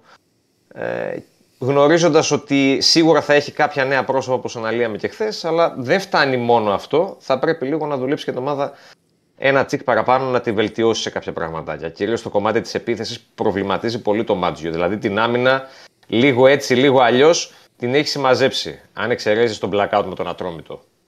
Εντάξει, ήταν πολύ κακό βράδυ για τον Άρη ανασταλτικά, πέρα από το πρόβλημα το οποίο έχει στην επίθεση. Εκεί δεν το φοβάται τόσο πολύ. Το μόνο που θέλει να κάνει σε αυτό το κομμάτι είναι λίγο να. Γιατί πάλι ο Άρης εμφανίζει κάποια νεκρά διαστήματα. Όσοι είναι, ας πούμε, πολύ νομίζω το έχουμε πάθει, πίνεις σε τέτοιο σημείο που για 10 λεπτά δεν θυμάσαι τίποτα. Ο Άρης θα παθαίνει κάτι τέτοια μέσα στα παιχνίδια του. Το έχει πάθει και με τον Βόλο στο ξεκίνημα δευτέρου μηχρόνου, το έπαθε και με τον Ατρόμητο. Το έπαθε και με τον Ολυμπιακό για πολύ μεγαλύτερο διάστημα, βέβαια, στο Καραϊσκάκης. Είναι το μοναδικό στο ανασταλτικό κομμάτι που θέλει να περιορίσει και λίγο να βελτιώσει την ομάδα στο κομμάτι της έντασης, της πίεσης, γιατί ο Άρης δεν είναι πολύ aggressive ως ομάδα, είναι λίγο soft. Το λένε και οι αριθμοί γενικότερα και τα φάουλ και τα κλεψίματα. Και παράλληλα με όλα αυτά, εκεί που ρίχνει περισσότερο το βάρος από χθες και θα το κάνει και σε πολύ μεγαλύτερο βαθμό τις επόμενες μέρες, είναι στην επίθεση. Γιατί έχει έναν Μωρόν που έχει βάλει 6 γκολ, λες, οκ, εντάξει, μου κάνει τη δουλειά από ό,τι να μου την κάνει. Έχει έναν Σουλεϊμάνοφ που έχει μέχρι στιγμής ένα γκολ και 3 assist, βοηθάει και δημιουργικά, μου την κάνει και αυτό στη δουλειά. Από εκεί και μετά δεν υπάρχει τίποτα για τον Άρη. Δεν υπάρχει ένας παίχτης. Κάτσε, λες, ρίχνει το βάρος, δεν το κατάλαβα. Ρίχνει το βάρος στο τι έχει να κάνει με τη δουλειά της προπονήσεις. Ή ρίχνει το βάρος με τα γραφικά, δεν το έπιασα εγώ. Καλά, με τα γραφικά εννοείται, άστο εκεί πέρα. Εκεί πέρα το βάρος το ρίχνει ο Θόδωρος Καρυπίδης μαζί με τους συνεργάτες του. Ο Μάντιος για την ώρα δεν έχει και την πολυτέλεια του χρόνου να ασχοληθεί με το κομμάτι του μεταγραφικού. Ασχοληθεί και αυτός βέβαια σε κάποια φάση. Αυτός προσπαθεί να εστιάσει κυρίως με ό,τι υλικό έχει αυτή τη στιγμή, γιατί έχει αποδεχθεί εδώ καιρό ο Μάντιος ότι είτε κάποιοι μου κάνουν τη δουλειά, είτε κυρίως αυτοί που δεν μου την κάνουν τη δουλειά. Αυτή είναι, με αυτούς πρέπει να πάμε. Και με αυτούς θα πάμε μέχρι το Γενάρη. Δεν μπορώ να κάνω τώρα κάτι άλλο και να προσπαθήσω να πάρω ό,τι μπορώ περισσότερο από αυτούς τους ποδοσφαιριστές. Και πέραν του Μωρών και του Σουλεϊμάνοφ δεν παίρνει τίποτα από κανέναν άλλο ποδοσφαιριστή. Δηλαδή οι τρεις κορυφοί παίκτες του Άρη επιθετικά, και όποτε θέλει ο κ. Στέφανος μπορεί να ρίξει και τη σχετική κάρτα. Ρίξε την κάρτα. Είναι ο επιθετικός του που είναι και μοναδικός. Έτσι. Ένα τον έχουμε, δόξα τω Θεώ, κρατιέται το παιδί. Δεν έχει πάθει κάτι. Ναι, εντάξει, τόσες λαμπάδες που έχουμε ανάψει δεν πήγανε τζάμπα. Τον πιο φορμαρισμένο εξτρέμ του, γιατί από εκεί και πέρα πλην του Παναγίδη που είναι μια άλλη περίπτωση, δεν θα τον βάλω τώρα στο ίδιο τσουβάλι με τους υπόλοιπους, δεν παίρνει τίποτα τους μεσοεπιθετικούς του. Και το Φαμπιάνο. Δηλαδή, βλέπεις, ας πούμε, και στο δεύτερο κομμάτι της καρτέλας ότι ο Φαμπιάνο έχει τις ίδιες τελικές με τον Σουλεϊμάνοφ. Και άντε, εγώ σου λέω, μην το πάρει κάποιος ω αρνητικό για τον Σουλεϊμάνοφ.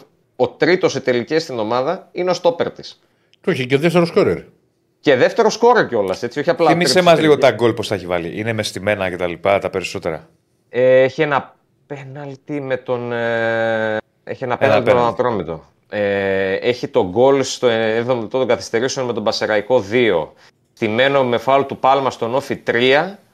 Και νομίζω ότι πρέπει να έχει ακόμα ένα πέναλτι, αν θυμάμαι καλά, αλλά δεν είμαι σίγουρος. Okay. Και πάλι ήταν 4 γκολ αμυντικό σας. 4 γκολ με 16 τελικές. Εντάξει, τα ποσοστά του είναι πάρα πολύ καλά. Γενικώς στον γκολ ο Άρης έχει πρόβλημα. 16 γκολ. Ο Άρης έχει χρόνια πρόβλημα στον γκολ. Και εδώ θα στο βάλω σε αντιπαράθεση με τον Παναθηναϊκό. Ένα γκολ σε 9 τελικές. Ένα στα 9. Είναι κακός αριθμός. Εμένα, πέρα του ότι ξέρουμε ότι έχει θέμα, εγώ τον έβαλα σε σύγκριση με τον Παναθηναϊκό. Που τώρα εντάξει, και ο Παναθηναϊκός είναι και μια ομάδα καλύτερη από τον Άρη αυτή τη στιγμή και είναι και στην κορυφή της βαθμολογίας. Ο Παναθηναϊκός έχει μία τελική λιγότερη από τον Άρη και έχει 32 γκολ. Δηλαδή ακριβώς τα διπλάσια από αυτά που έχει ο Άρης αυτή τη στιγμή. Με μία τελική λιγότερη ο Παναθηναϊκός του Γιοβάνοβιτς. Ο Άρης με 100. Βέβαια είναι και τι τελικές, έτσι. Ναι, η ποιότητα της τελικής σίγουρα. Ακριβώς. Γιατί τελική είναι να πάει μπάλα στην εστία, τελική είναι να πάει μπάλα στην Ελβετία. Τελική είναι να σουτάρεις από τη μικρή περιοχή, τελική είναι να σουτάρεις από το κέντρο. Κατάλαβες, το λέω, πάω στην υπερβολή τώρα. Αλλά ναι, για τη στατιστική όλα τελικές είναι. Το θέμα είναι τι ποιότητα έχει κάθε προσπάθεια που θα κάνεις. Εντάξει, ο Άρης γενικά απειλεί και από την περιοχή, απειλεί και έξω από την περιοχή σε μικρότερο βαθμό. Βέβαια, αλλά αυτό το ένα γκολ ανά 9,3 τελικές προσπάθειες, δηλαδή δείχνει αυτό το οποίο βλέπουμε και ως εικόνα μέσα στο γήπεδο, και ειδικά στα τελευταία 4 παιχνίδια, ότι ο Άρης για να βάλει γκολ ματώνει. Ιδρώνει, πες το πως θες. Ναι, ρε Νίκο, αλλά αυτό δεν συμβαίνει χρόνια με τον Άρη. Ναι, είναι μια πραγματικότητα. Και τα προηγούμενα χρόνια λέγαμε ότι δεν έχουμε το φορ για να έχουμε μια άλλη συχνότητα σκοράρισμα και μια άλλη αποτελεσματικότητα. Τώρα που έχεις το φορ, δεν έχεις τους περιφερειακούς να τον υποστηρίξουν. Δηλαδή, αν εξαιρέσει τον Σουλεϊμάνοφ. Δεν θυμάμαι χρονιές.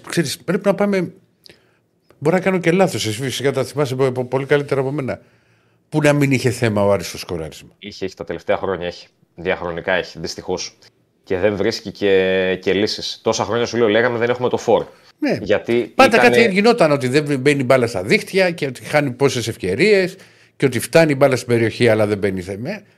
Πάντα κάτι υπήρχε. Είναι γενικά θέμα για τον Άρη το γκολ. Και γενικά το θέμα για τον Άρη είναι το γεγονός ότι ο Ολυμπιακός και ο ΠΑΟΚ και η ΑΕΚ είναι ομάδες οι οποίες η πλειοψηφία των αγώνων τους μέσα σε μια σεζόν είναι απέναντι σε κλειστές άμυνες, ομάδες που δίνουν πολύ βάθος στην άμυνά τους, κοντά οι γραμμές.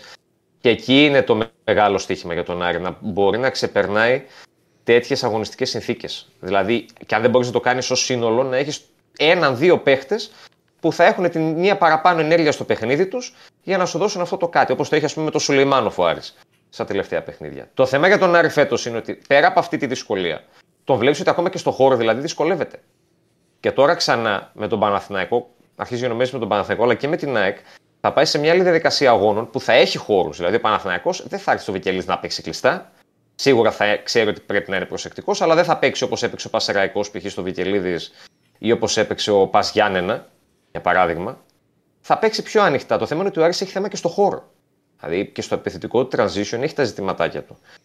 Γενικά ο Μάτζος θέλει, επειδή ξέρει ότι έρχονται πολύ κρίσιμα παιχνίδια, και με τον Παναθηναϊκό είναι κρίσιμο για το πρωτάθλημα και με την ΑΕΚ για το κύπελλο κυρίως. Εκεί είναι το μάτς για τον Άρη, το κομβικό της σεζόν που θα καθορίσει αρκετά για τη συνέχεια της χρονιάς. Θέλει να κάνει την ομάδα πιο αποτελεσματική μπροστά. Δηλαδή να μην ματώνει τόσο πολύ. Άμα πάρει αυτή την πρόκριση ο Άρης, πάει μετά για ένα μεγάλο ημιτελικό με τον Όφη, λογικά. Που θα είναι τεράστιο. Ερακλή, γιατί και από τη Λαμία είχαμε αποκλειστεί πριν 2 χρόνια. Ναι, συλλογικά πα. Μέχρι τη Λαμία, ναι. Και μετά δηλαδή ο Άρης. Κάτσε, πας πολύ μακριά στον Άρη στο κύπελο. Κάτσε να δούμε. Το πας μακριά. Τι σκέφτεται τώρα.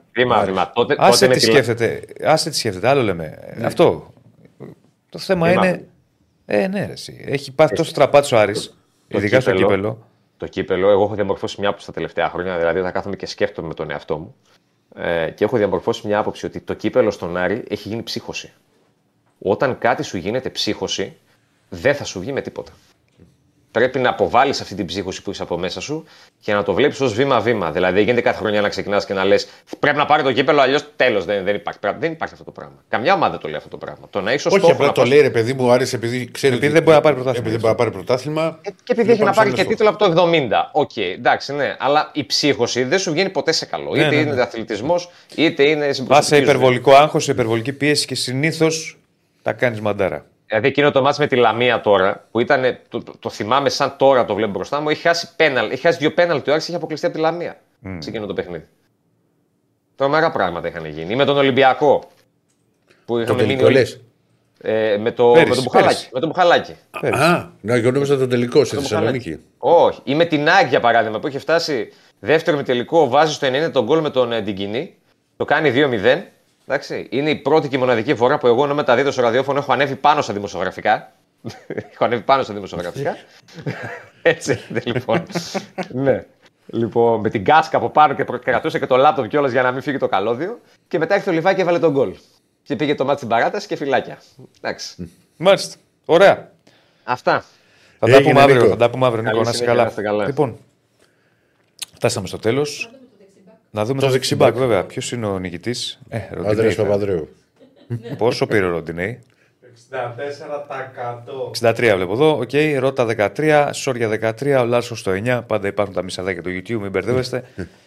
Άρα λοιπόν έχουμε Μπρινιόλι τερματοφύλακα, Ροντινέη δεξιμπάκ. Αύριο θα έχουμε αριστερό μπακ και τους 2 στόπερ. Οκ. Εντάξει. Και προχωράμε. Να δούμε ποιους επιλέγετε εσείς για τους καλύτερους 11 στις 11 πρώτες αγωνιστικές. Και επειδή βλέπω τον Ηρακλή έτοιμο να ξαπλώνει στον καναπέ. Όχι, γιατί σκεφτόμουν. Όχι, έψαχνα να βρω τι στόπερ θα έχεις βάλει. Ναι. Δεν έχω βάλει στόπερ ακόμα. Πρέπει βάλεις εσύ στόπερ. Έχω βάλει αριστερό μπακ, δεξί μπακ, τερματοφύλακα. Ναι. Σήμερα θα φτιάξεις εσύ το 2 στόπερ. Όχι, ο Ηρακλής 2 στόπερ σήμερα. Λοιπόν, τα λέμε αύριο. Γεια σας.